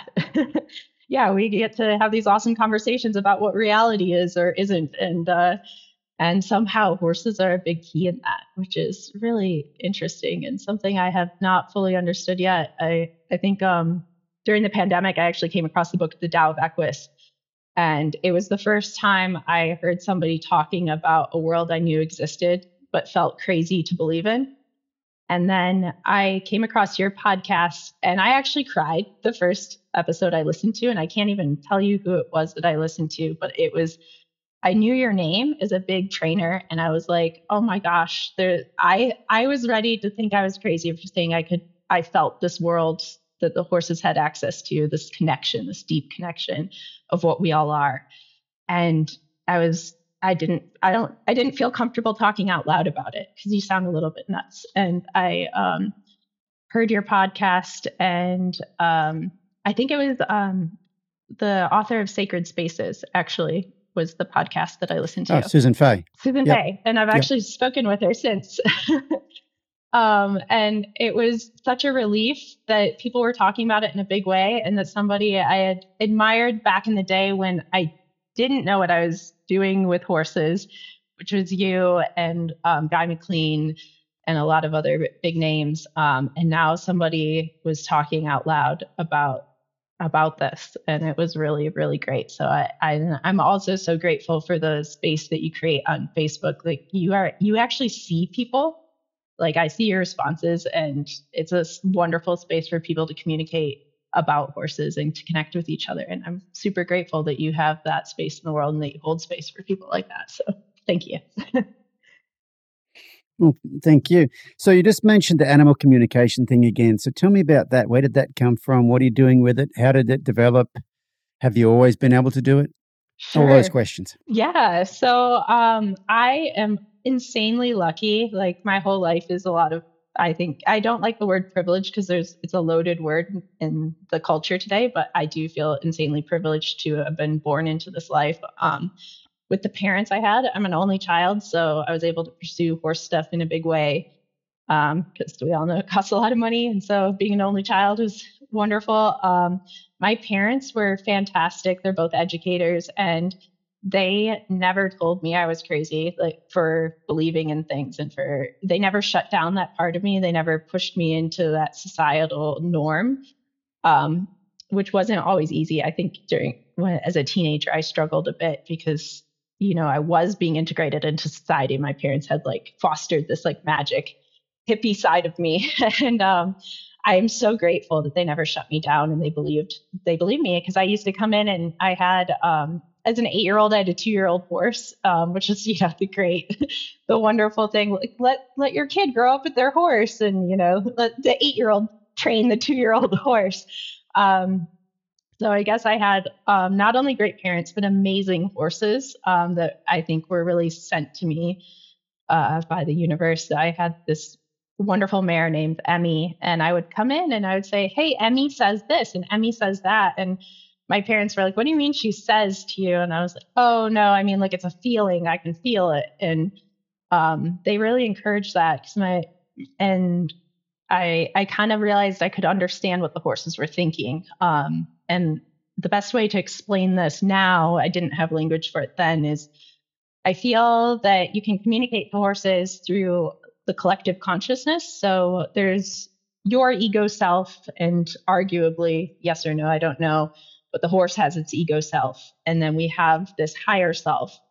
And when I I have to be in a very good space, and generally I have to know the horse well. I'm not like extremely gifted at this, but um, you kind of connect through the collective conscious or the higher self version. So if both you and the horse are in a good space, for me, I can hear what they're thinking. Um, or if I just have known them for a long time and can easily pick up those threads and communicate. But I, I was feeling it as a youngster, as eight years old. I would come in and tell them things that uh, they couldn't, that only the horse could know, and it, they would turn out to be right. And my parents really um, they really supported that, which was amazing. And I'm so lucky that I had them to tell me I wasn't crazy. And then society told me I was a little crazy, or I felt it. I never, I felt that pressure to not believe in those things and went through life, you know, showing, doing well with horses. I always did well with them, but I followed um, kind of more traditional show ring style of treating horses, which um, I I feel ashamed of in some cases. I was trying, I had a horse, and I still have a horse named Gilbert, who was my big show horse, my big all around quarter show horse. Um, and I am so lucky he came to me. He is the most amazing being ever. Um, he would not shut down. And my trainers disliked him a lot because he would not shut down. He was a Western pleasure horse when I got him. And um, that boy got me a two star in eventing. He's an amazing horse. Um, he's fantastic. He, I realized he wasn't having fun in Western Pleasure, so I was trying to do. I did the all around with him, and I would just show him patterns, and he would like do them. It was wild. He was wildly connected. It was like living with a human being, and um, he reminded me that he was a sentient being. And I'm so lucky because I was surrounded by a culture that was saying that's just a dumb horse. And um, so he was my other teacher and um, he now gives all my beginner riding lessons and he does an amazing job. He's just the most wonderful horse. He's 24. He can still do 14 mile endurance training rides with us. So um, he's a fantastic creature. Um, and I think he's like a spiritual guide, honestly. he's been that for me and for so many other people. Um, but yeah, he wouldn't shut down. So that really helped foster the animal communication. Um, and I spent lots of time with him and he's a horse that can almost send me images. And um, when I listened to your podcast with Susan Fay, she was talking about images being sent to her. And I was like, yes, that's real. It's not just me that feels this and sees this. Um, so I had I had him, um, and then um, I got introduced to some plant medicines along the way in my my life, and I realized that opened a whole door that I realized I wasn't imagining this connection that we all have, that we're all this same beautiful conscious energy. Um, and some of my most beautiful human experiences have been with that and um, speaking with the horses with that with the assistance of that um, i think my most beautiful moment was realizing speaking to my mare sparta who's uh, anyone who knows me knows she's like my heart horse um, the most beautiful experience i ever had was i You always wonder if they love you back, you know, the way you love them. And he said, of course, we have the capacity to love because we can have babies and we're mammals and it's biological. And it wasn't her, it was like collective consciousness speaking through her, but it was a realization that horses can love us as deeply as we love them because we are all mammals that raise young. And so the love must be similar, must be parallel or adjacent. And uh, I just saw it. I physically saw it in front of me um, in connection with her. That was such a cool experience, and um, feel so lucky to have had that. If that was like one of the best days of my life, knowing that and feeling that. And um, actually, when she feels stressed ever, I, I, I kind of had this image of like this golden ball between us, which represented like love in the experience that I had, and I can actually remember it and bring it up in my mind and I'll share it with her and she calms right down. And then it's like kind of a reminder that I didn't imagine that because it works, it physically works in front of me. And yeah, so I'm I'm a poor animal communicator. I'm working on it. Um, but yeah, I'm still trying to differentiate between my own projections and what's actually real, like intuition versus projection. And, but I know, I know that they know. They know something bigger than we do. They're like the best Buddhists in the world. That's how they live their life. And they're, I don't know, they're magical creatures. I'm so lucky. They most certainly are. So you said before you haven't done ayahuasca, but then you mentioned that you've done some plant medicine that's helped you with the uh, animal communication stuff. What have you done? Um, I actually the the thing that I've done is um, mushrooms, which are yeah, and that's why I also live here in Oregon now, where it's decriminalized. that's I think the way forward. You can see it. There's actually a lot of companies moving towards this now. Um, but yeah, it's a pretty amazing tool if you use it for the right reasons.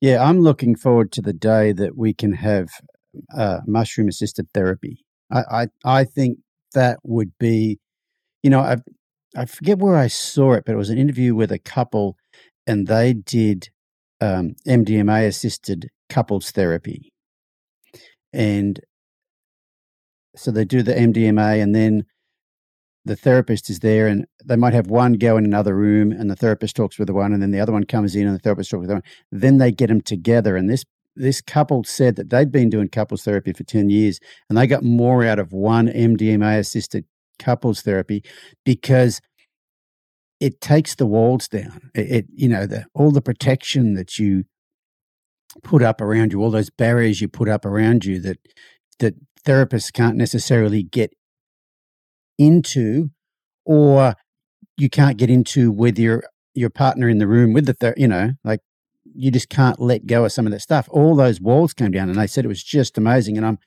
I, you know, there's over in Oakland, California. They, they, I think it's, I think it's MAPS, which is the Multidisciplinary Association for Psychedelic Studies.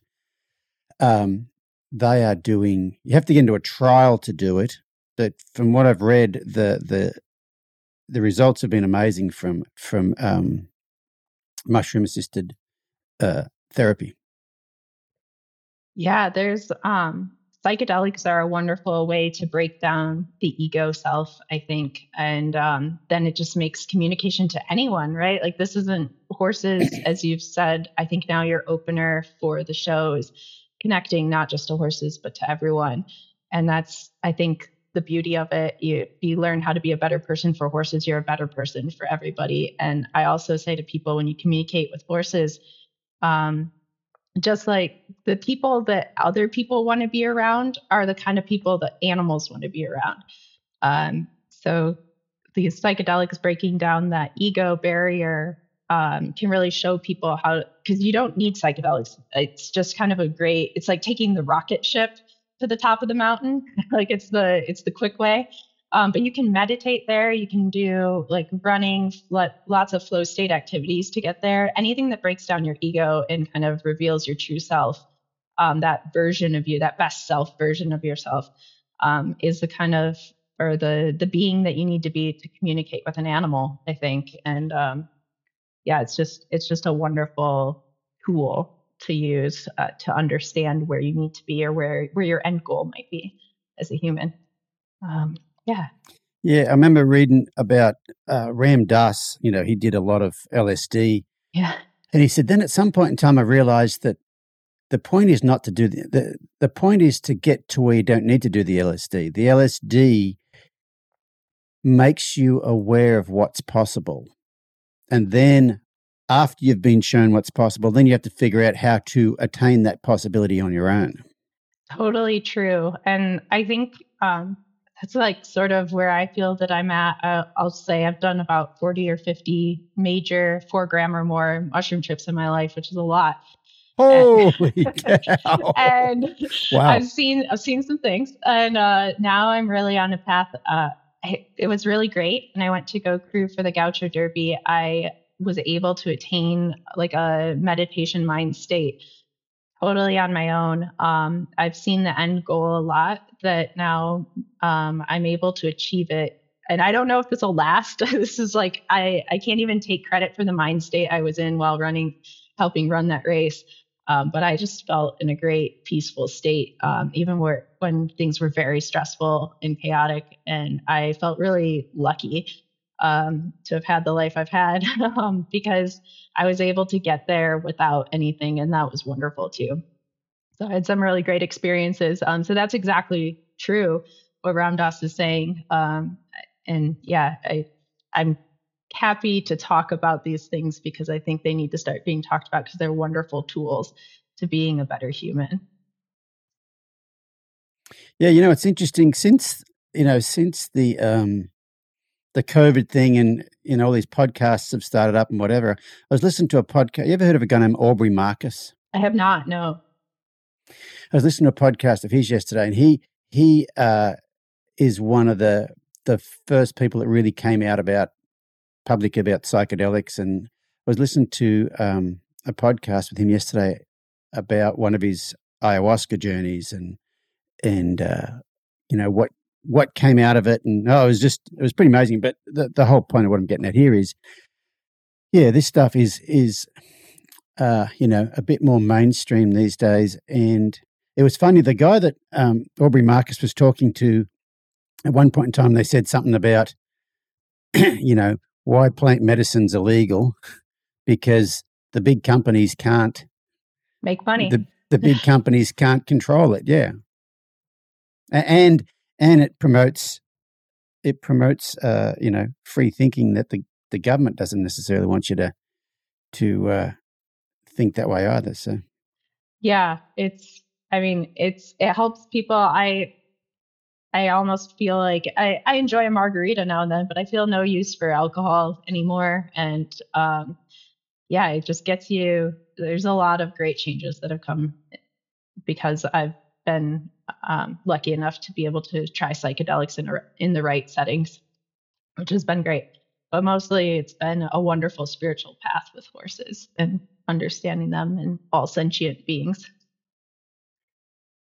Yeah, I think it all ties in together, the horses and the, you know, the psychedelics. And, and, and I'm glad, I'm glad you said taken in the right settings. I think you've got to, you know, you can get yourself into some trouble. You know, people talk about having bad trips or whatever. I think people have bad trips for because they're doing it for the wrong reason. They're doing it recreationally and they, they don't have it set an intention and you know, or they or they're worried about having a bad trip or whatever. But but uh, yeah, um, I do think that the things are getting less and less, uh, more like it's decriminalized in in um, in Oregon where you are.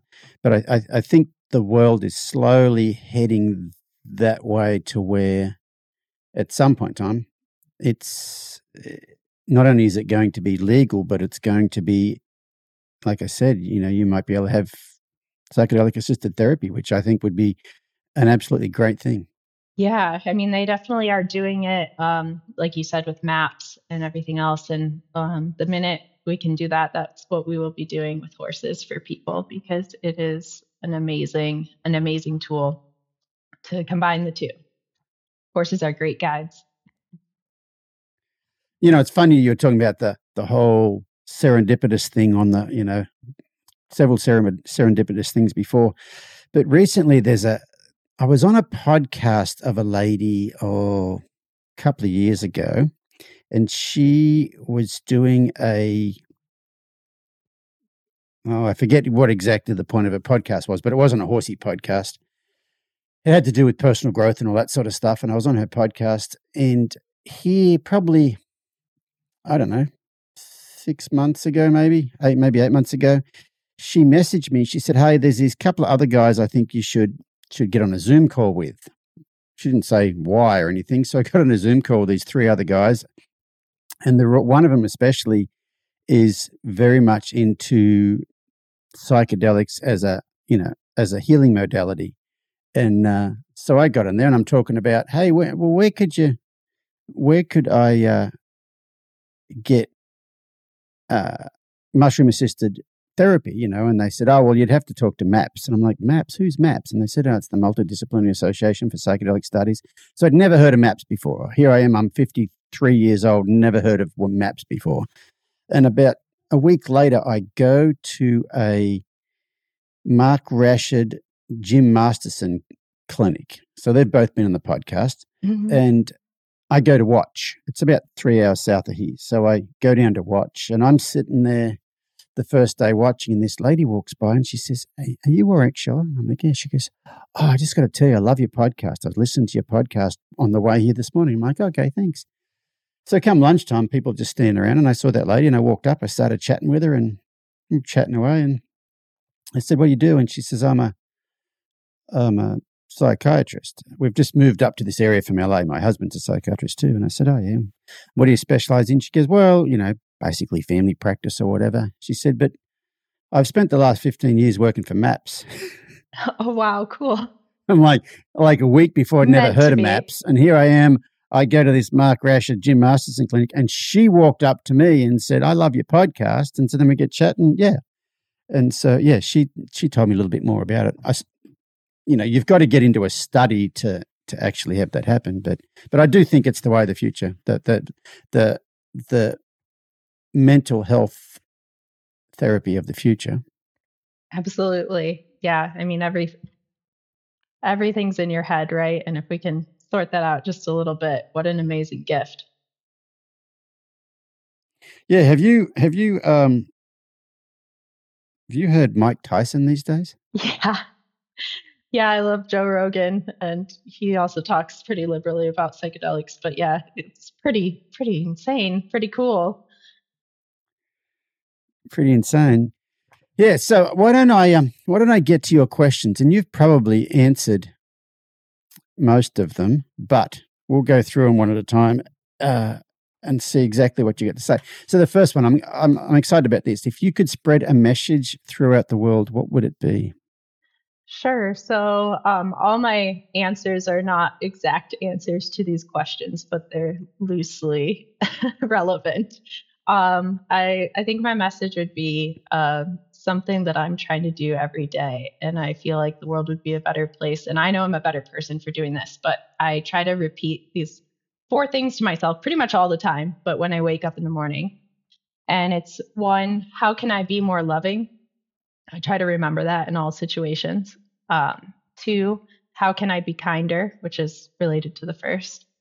And um, three, I remind myself that I live in a an in an abundant and limitless universe. And four, everything is happening exactly as it should. Um, so, and with three, that abundant and limitless universe, I've found um, just really trusting that, you know, like having that idea of, um, oh gosh, sorry, this will have to be edited out. I lost my train here. But um, the limitless, abundant and limitless universe uh, idea is something that's really interesting to me. I feel like, you know, that ego switches on in survival modes. Um, and in survival mode is um, related to thinking that there's not enough resources or not enough of something, not enough love, not enough this, that things are mutually exclusive. Like if this person has success, then I can't have success. And um, Joe Rogan calls it feminist thinking, which I love using that word or that terminology. It's really true. Like feminist thinking is not beneficial. In fact, we create the world we believe in. So if you believe there's enough of everything for everyone, it really happens. And I've been trying to embody that and it's wild. Like I I don't I have a strange relationship with money. I don't understand it and I'm not good with it, but um, I know I need it, unfortunately, for the society we live in. And and um, I'll I'll kind of be stressing about money, like how am I going to buy alfalfa this month or something, and immediately my Venmo account pings and someone signed up for a boot camp, and I realize that's the universe just letting me know that everything will happen exactly as it should, and that it's taking care of me, and that I'm doing the right thing because I I always have enough for what I want to do, which is amazing, and it's a wonderful feeling, and I think a lot of people could embrace that. Like if you really believe it, it happens. So that abundance, that abundance thinking is really useful. It sure is. Um, you mentioned something in there. You said everything is everything, everything's happening the way, the way it's supposed to. Have you ever heard of Peter Crone? Yes, I have, but I don't know. I know the name, but I'm not sure the association you're going to make. Oh well, he's he's all up. He's all about that. You know, there's nothing wrong with you. You everything that's happened to you up to this point in time was supposed to happen to you. That sort of thing. But yeah, I love Peter Crone. He's a he's a he doesn't have a lot of stuff out there. He, like he doesn't have a podcast. He's been on several podcasts, but if you get to listen to a podcast with Peter Crone, the guy's fascinating. Yeah, I would I would love that because yeah, I have this understanding that I feel like I believe in. Um, you know Sam Harris? Do you listen to Sam Harris? No, let me write that down. Okay. He's got a meditation app that works for a lot of people as well. Um, and he interviews, he's kind of known as the guy who um, forefronted atheism. So I don't entirely agree with all of his ask or his um, takes on things, but he's a very intelligent man. And um, he believes in he has a good argument for predeterminism um, not fatalism but predeterminism. And i actually sort of agree with that but i also agree that we need to act as though we have free will. And that's a whole other philosophical discussion that would be like for adam maybe. Sounds like we could go on forever with this. Okay um, something you mentioned right then we might as well talk about now. You said you know your venmo will ping and someone signed up for boot camp. Tell us about your boot camp. What is it yeah. So what we do, um, we help train people for the Gaucho and Mongol derbies. Um, we do boot camp weekends, which are three day weekends. Um, we also do week long camps, but the the beginning model of our business was three day weekends. People fly in on a Thursday night, fly out on a Sunday night. Um, three days of intensive riding, at least 20 miles um, a day or so. Um, one of those days being all based on understanding navigation with the Garmin 64 that you'd use on both the Gaucho and Mongol Derbies.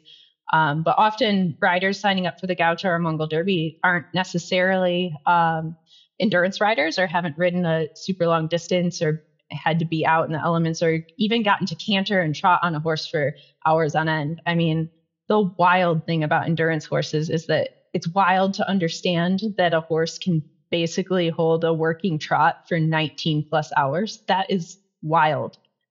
It's wild. Like I'm an ultra runner and it blows my mind.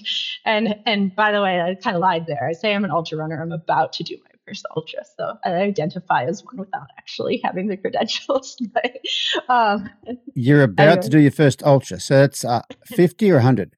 Uh, just doing a 50K. So it's about 32 miles, 32, 35 miles. So but I feel like I should understand it from um, from the horse's side now, right? I should go run myself if I'm going to make my horses run distance.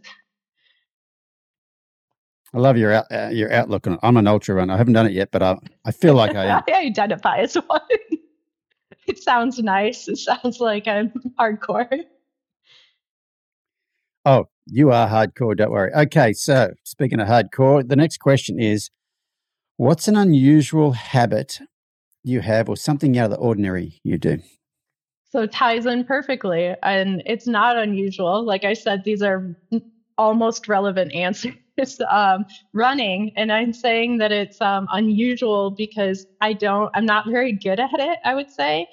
And I'm aware of that. And again, it's also what story, what narrative do you tell yourself? So uh, I could say I'm good at it, but um, I wouldn't say I was a naturally gifted runner, we'll put it that way. And I find it very difficult. I have um, sports induced asthma, which anyone who's run with me is very aware of. I breathe very heavily when I run, but it's also also awesome because it's so difficult that um, it's like immediately type 2 fun and immediately makes my body work really hard. And I just think there's nothing as amazing as running for getting fit, both for being a better rider and for getting out of your head and into your body. So, part of my boot camp weekends, which um, I started explaining, involve a little bit of running. I often do hill sprints because hills are low impact. You're going uphill, so you hit the ground sooner than you would if you're on the flat. And it's a great way to get winded really fast. And it's very um, very good cost benefit ratio on time. Like if you only have 10 minutes, run hills for 10 minutes, you'll have done a really good workout. So I like to get riders um, working out with me. Uh, we do that before we ride every day. We do um, a run up hills. We do some balance board work. We do a meditation with the horses, and then we ride. Um, and I'm trying to instill. I get like this wonderful opportunity to be a part of people's spiritual journeys to these races. And I really just like to insert my own take on it and tell people like let's be really fit so that you can have more fun. I mean, the fitter you are, the easier everything is, right? So being fit for these races, I feel is important because you're just going to enjoy yourself that much more. And if you're spending fourteen and a half thousand dollars, I think you should enjoy it. So um, being fit's a huge part of it and a huge part of the boot camps I do. Um, and then I feel like I need to live by my own ethos. So yeah, running is the unusual thing I do to torture myself, um, to to be more in touch with what riders are going through, to be more in touch with mental exertion and physical exertion, and um, yeah, just to just to live what I say, be fit, and uh, make things difficult now and then. Be com- get comfortable with being uncomfortable. Do you remember uh, Ben Atkinson's quote about running on, on his podcast. I love that. If you want to talk to yourself, run a mile. If you want to talk to God, run a marathon. Yes, I love that. I totally agree. And it, it is, you get into a flow state where you just, you know, that ego is fully dissolved. But like for me, who's not an amazing runner, probably my ego is dissolved by mile five, but um, probably for most people by 10. Um, and so if you, you get exhausted, you're again in a much better place. And um, for our boot camps, even if they're not focused on Mongol or Gaucho Derby, uh, using fitness as or using exercise as a tool to break down the ego to communicate with the horse is huge. Wow, that's very cool. So, what do you feel your true purpose is in the world? Um, exactly what I'm doing, and how freaking cool is that? I'm so so lucky to um, be doing this and to be doing this with my husband as well. Um, we both feel the same and do the same thing. And um, I just, I feel like very, very honored to be a part of people's journeys and to, to be doing exactly what I'm doing, which is helping people and horses do uncomfortable things comfortably. Okay, next question. This you may have already covered this one too, but what's the luckiest thing that's ever happened to you? Um, so that's easy, which is you know predictably my husband. That was pretty cool, pretty cool turn of events. Um, he was uh, we I kind of started on this story and didn't finish it, saying like my parents uh, fostered this belief in me, and then Gilbert really helped me. Gilbert the horse that I owned all 19 years of my life now um, has been a huge part of who I am. But uh, Dylan, meeting Dylan, my husband, was amazing. It was uh, the reentry back into the spiritual side of things. Uh, meeting him, he he could see what I was doing with horses, and he he had a friend um, named Anna, and I'm going to butcher her last name, but she's a very big an- animal communicator, Anna Breytenbach. And um, have you heard of her by chance? Yes, yes, yes. Okay, so he that's went, probably how I'd pronounce it too, but I think I'm doing it wrong as well. Uh, maybe I maybe I got lucky and said it right. I'm not sure. Um, he actually got to go swimming with whale sharks with her. Um, he was like personally very close to her, and um, he saw me with horses and said, "Hey, you have something really special here." And um, he he totally believed in me and made me believe in myself again, and that's really special to have that kind of support. Like he he lets me be who I am, which is a little bit this crazy horse person and supports it fully. And I'm just like so fully seen by him. Um, wow, like so lucky. Um, so fully seen by him and the herd of horses that we have. Uh, so they, like our children, we've chosen not to have kids, just to have horses and to, you know, occasionally foster adults doing the derbies. They're part of our family too. Um, but yeah, I feel so incredibly seen by our clients, which are our friends, our horses, and by him. So that's the luckiest thing. My life is the luckiest thing to happen to me. So cool. And uh, another of the questions you chose was Do you have a favorite horse? I imagine that's Gilbert.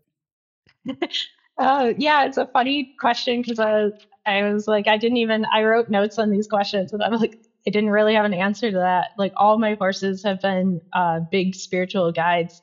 Uh, Gilbert, yeah, he's got to be because um, he's been 19 years of my life and seen me through. I think he's been waiting for this version of me, and you know, like I'm sort of able to hold the best version of myself by going in and out of it, but I, I feel like he's just been so patient. He's like, I I see horses as very Taoist Buddhist creatures, and finally I'm like, oh, Buddhism kind of feels like, you know, like a really good worldview, and it really feels like what horses embody. And it's kind of like Gilbert's been standing waiting for me at the end of the road, and I'm finally starting to catch up. And what a patient animal, and that's pretty cool. So I really, yeah, he's pretty special, and I, I have a wonderful mare that's done the Tevis Cup, the 100 mile endurance race, um, three times. Uh, she's a a magical horse. I, I'm also blessed to have her. So, um, and I'd have to mention them both. They're they're the power couple of our herd, and they're amazing. And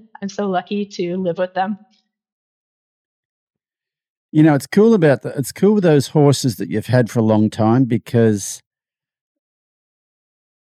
as you evolve, I don't know, I feel like as you evolve, they they don't evolve along with you, but I think they give you more of themselves. They open up more of themselves to you because you know they will be they will be whatever you want them to be. And so if you just they, if you just want them to be well trained and obedient, they'll do that. But then as you change as you go along, that you know, I'm, I'm I see it with my horse Bundy. You know, I've had Bundy for mm, I guess nine years now. Um, yeah, I, I, see it with him. But then, like the, the, younger horses I've got that have only known the new me, uh, they're totally different creatures than Bundy. But I realize now there's a lot of the old me in Bundy, and he would be a totally different creature if I'd have been a totally different creature. So yeah, it's pretty fascinating though. It is right. Yeah, they really. Yeah, Gilbert's got some old holds back to like 16 year old me. so poor guy. Um, but yeah, they're they're pretty cool. And you know, something I've found in horse training, which is really I don't yeah, I guess horse training you'll call it we'll call it that. Um when I'm starting horses and I want them to be brave or be something, I imagine that I'm riding either Gilbert or Sparta. And they you hold that space for them and they just fall into it. So if I'm riding a spooky horse, I think of Sparta who's incredibly brave, like never spooks at anything out on trail. And um, I'll hold that space. Like I imagine I'm riding Sparta and suddenly they become that. And I realize it's me. I'm holding my body in a different way because I'm not expecting something. And it's that's a wonderful hack. That's something I teach too. So if you're nervous with a horse, imagine you're on a safe horse and know what that feels like and embody that. And that's such a cool gift. You know, I think that's really hard for a lot of people to get their head around. Um, you know, they want they want you to fix the horse. And, you know, it's hard for them to get their head around that, that, that your, you know, I talked about this a lot, but your energy and your perceptions and your judgments and your, your everything projects onto the horse and they, yeah, they respond a lot to that. Yeah, they're mirrors. They're such mirrors. Uh, okay, and the last question, the best question. what is your relationship like with fear? Of course. Yeah. So in my line of work is what I think about a lot because people are facing a lot of their fears going into the Gaucho or Mongol derbies. And then I work with a lot of people that just have fear with horses. Um, so I have a weird thing. And when I really looked at this question, I, in situations that are, you know, like feel life or death that I've been on in, in these races, um, in situations where I should be afraid, I, I, find that I'm not. I find a lot of clarity, and I don't think that's rare. I think this happens to a lot of people. Um, but it's just so clear what I need to do, and it's it's you're insanely present, right, um, in dangerous situations, and it's it's almost like peaceful in a weird way. Um, it's the fl- flow state. Yeah, the flow state. Uh, so I can't even say that there's often times that I feel fear because what I'm actually experiencing is anxiety um, in every day. And I and I've had bouts. I, I was an anxious person. I have been an anxious person. I've identified as an anxious person in my life. And that's all just making guesses about the future, um, and which isn't helpful, especially around horses. You're like, oh, you could do this, you could do that. Well, then the horse is expecting, thinking that maybe you're telling them to do those, this or that. Um, so practicing presence with fear, um, and here it's really anxiety, right? Um, so pra- practicing presence with anxiety is really important and something I'm trying to get better at communicating to other riders. But using those tricks, like um, imagining that you're with or you're on or with another horse that you really fully trust is um, is great. And using meditation as a tool to center yourself and get out of your head, which is producing this anxiety, and into your body, which is feeling the the connectedness to the horse, feeling what's actually going on. Um, so using your senses of what's actually currently around you rather than your mind, which is running five miles ahead. Uh, yeah, re- relationship with fear is something I'm studying and trying to understand better and better. Um, there's another tool I use, and everyone knows about this that's trained with me, and I call it past self and future self, which is um, when the moment that you're in is really difficult, and this is maybe the opposite of being present, so it's kind of curious. Um, but when the moment that you're in is super difficult or super stressful, um, especially like while you're racing. So, say you're doing the Mongol or Gaucho Derby, I always tell them to think about the past self, which is the self that's training with me or training, getting ready, do all the work, all the time, all the money, all the effort.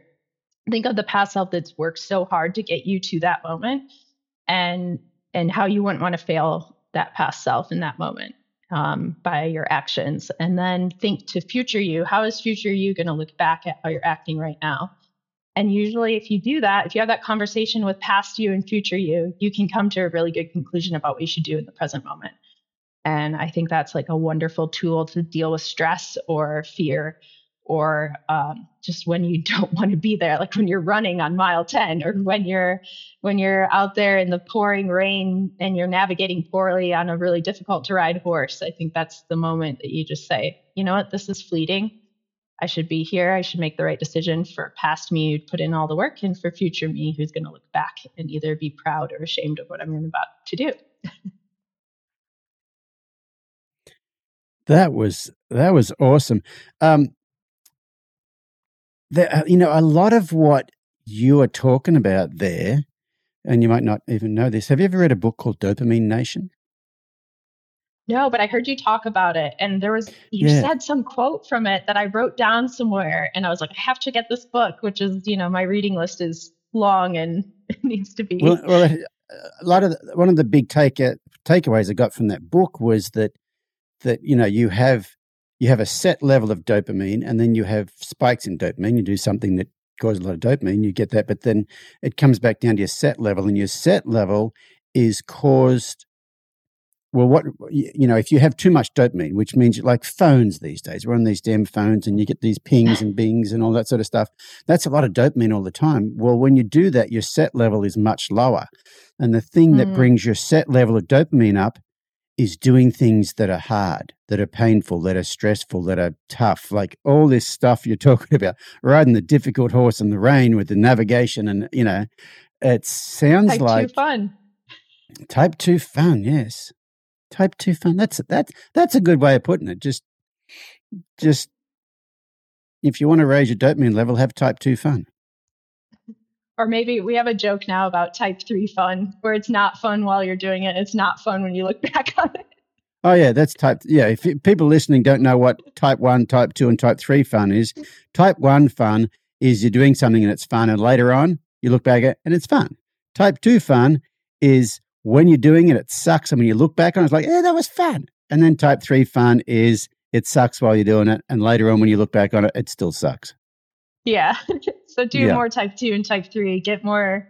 I mean, I think it's so difficult to be an adult, to be a human in this world that the better you are at suffering, so the better you are at being comfortable with being uncomfortable in all aspects, the easier life becomes, the more peaceful life becomes. So, oh, you know, put yourself in those paradox. situations. right? That's the I paradox. Mean, we have we have all these paradoxes. Yeah, we have all this stuff these days that we've got to make our lives easier. We've got electricity and we've got thermal clothing and we've got phones that bing and make our dopamine receptors go off. And all that stuff that's supposed to make us feel better is what makes us feel worse. We've got to rewild ourselves. You know, I, my husband and I were in a weird living situation where we were building a house, but it didn't pan out. So we ended up living in a travel trailer that wasn't connected to the grid in any way. So we had no running water, no electricity for about two and a half years in this travel trailer. and it was difficult, but I loved it. And it was actually type one fun for part of it. I think it was type two fun for my my husband when we talk about it, but um, maybe even type three for him to be honest at times. Um, but it was such a such a practice in gratitude. I was so grateful when I would have running water, and I, I still remember that when I have running water in the house I'm in now. Um, but yeah, like living living in that space of um, of less is actually more, and uh, it was such a wonderful experience, and I totally totally agree with that. Okay, so you know we're going to wrap this up here in a minute, but there's something I want you, Stevie, to think about. But uh, the the big thing I want people at home to think about because this, as you've talked here today, like I knew you were going to be amazing, but you were even more amazing Well, than I thank thought you were going to be. So lucky. and you were one of those people that when I contacted to ask you to be on the podcast, you're kind of like, oh me, like like um, I think Emily Newman. When I contacted her about being on the podcast, was like, oh, do you do you think people want to hear anything I've got to say? She's so And- wonderful. and there's been- There's been several other people that are like, you're amazing, and you're like, oh, would anybody want to hear what I've got to say? And you you were like that when I contacted you. So I just want people at home. I mean, I want to tell you, I thought you were amazing, but people at home who think you're not special or you you know you're not offering the world a lot. You you you are offering the world a whole lot more than you ever thought you could. And i did a podcast the other day actually with an australian guy who um, by the time this one comes out it will have come out so i can say what his name is. His name is jeff jowett and jeff was a big time fitness influencer in australia. He was the biggest fitness influencer in australia. Had infomercials on the tv was you know at age of 35 had a 40 million dollar company and at the age of 40 he was broke lost a lot and so now he's Wow. on like round two of life but he said a quote the other day i've got it written on my pad here he said no one's as good as they look from the outside you know no one's life's as good as they look from the outside but everyone is much better than they think they are Oh, that's so good. That's so true. But you, you've your stories are amazing. I know I could talk to you for. I mean, I met when I met you, you and Dylan last year at the Horse Expo. I thought there's something about those kids that there's a there's a vibe about those kids. It's very very cool. But after talking to you, it's like, oh, like we could talk for days, especially if you drug Adam in on the conversation. But yeah, I'm sure sure he, he'd love to go philosophical. I bet. So thank you so much for joining me. So how do people contact you if anybody wants to do say a, a boot camp or anything like that? How do they how do they get a hold of you guys? Sure. So the wonderful world of social media. Um, I guess the best ways find me on Facebook, Stevie Delahunt, or um, on Instagram is probably the best way as well. Um, I'm at Adventurous Barbie. So and there's lots of pictures of horses. So it's clear. Adventurous. Barbie. I told you before. Yeah. Um, yep. That's uh, yep. And bef- before you go, you were just back from the Gaucho Derby, aren't you? Yeah, just back and yeah, just back and moved as well, just from California to Oregon. So um, our horses have a home. We're homeless currently. So also you can contact me if you have a place in Bend, Oregon you want to rent. Yeah. If anybody in Bend, Oregon is looking for some lovely people to rent to, get a hold of Stevie. Well, Stevie, thank you so much. It has been an absolute pleasure talking to you. I'm, I'm so glad you had the had the time to join us because it was fascinating. Oh my gosh, thank you so much. It's like a dream come true. You're definitely one of my idols uh, because of the space you hold in the world for horses and people. So thank you.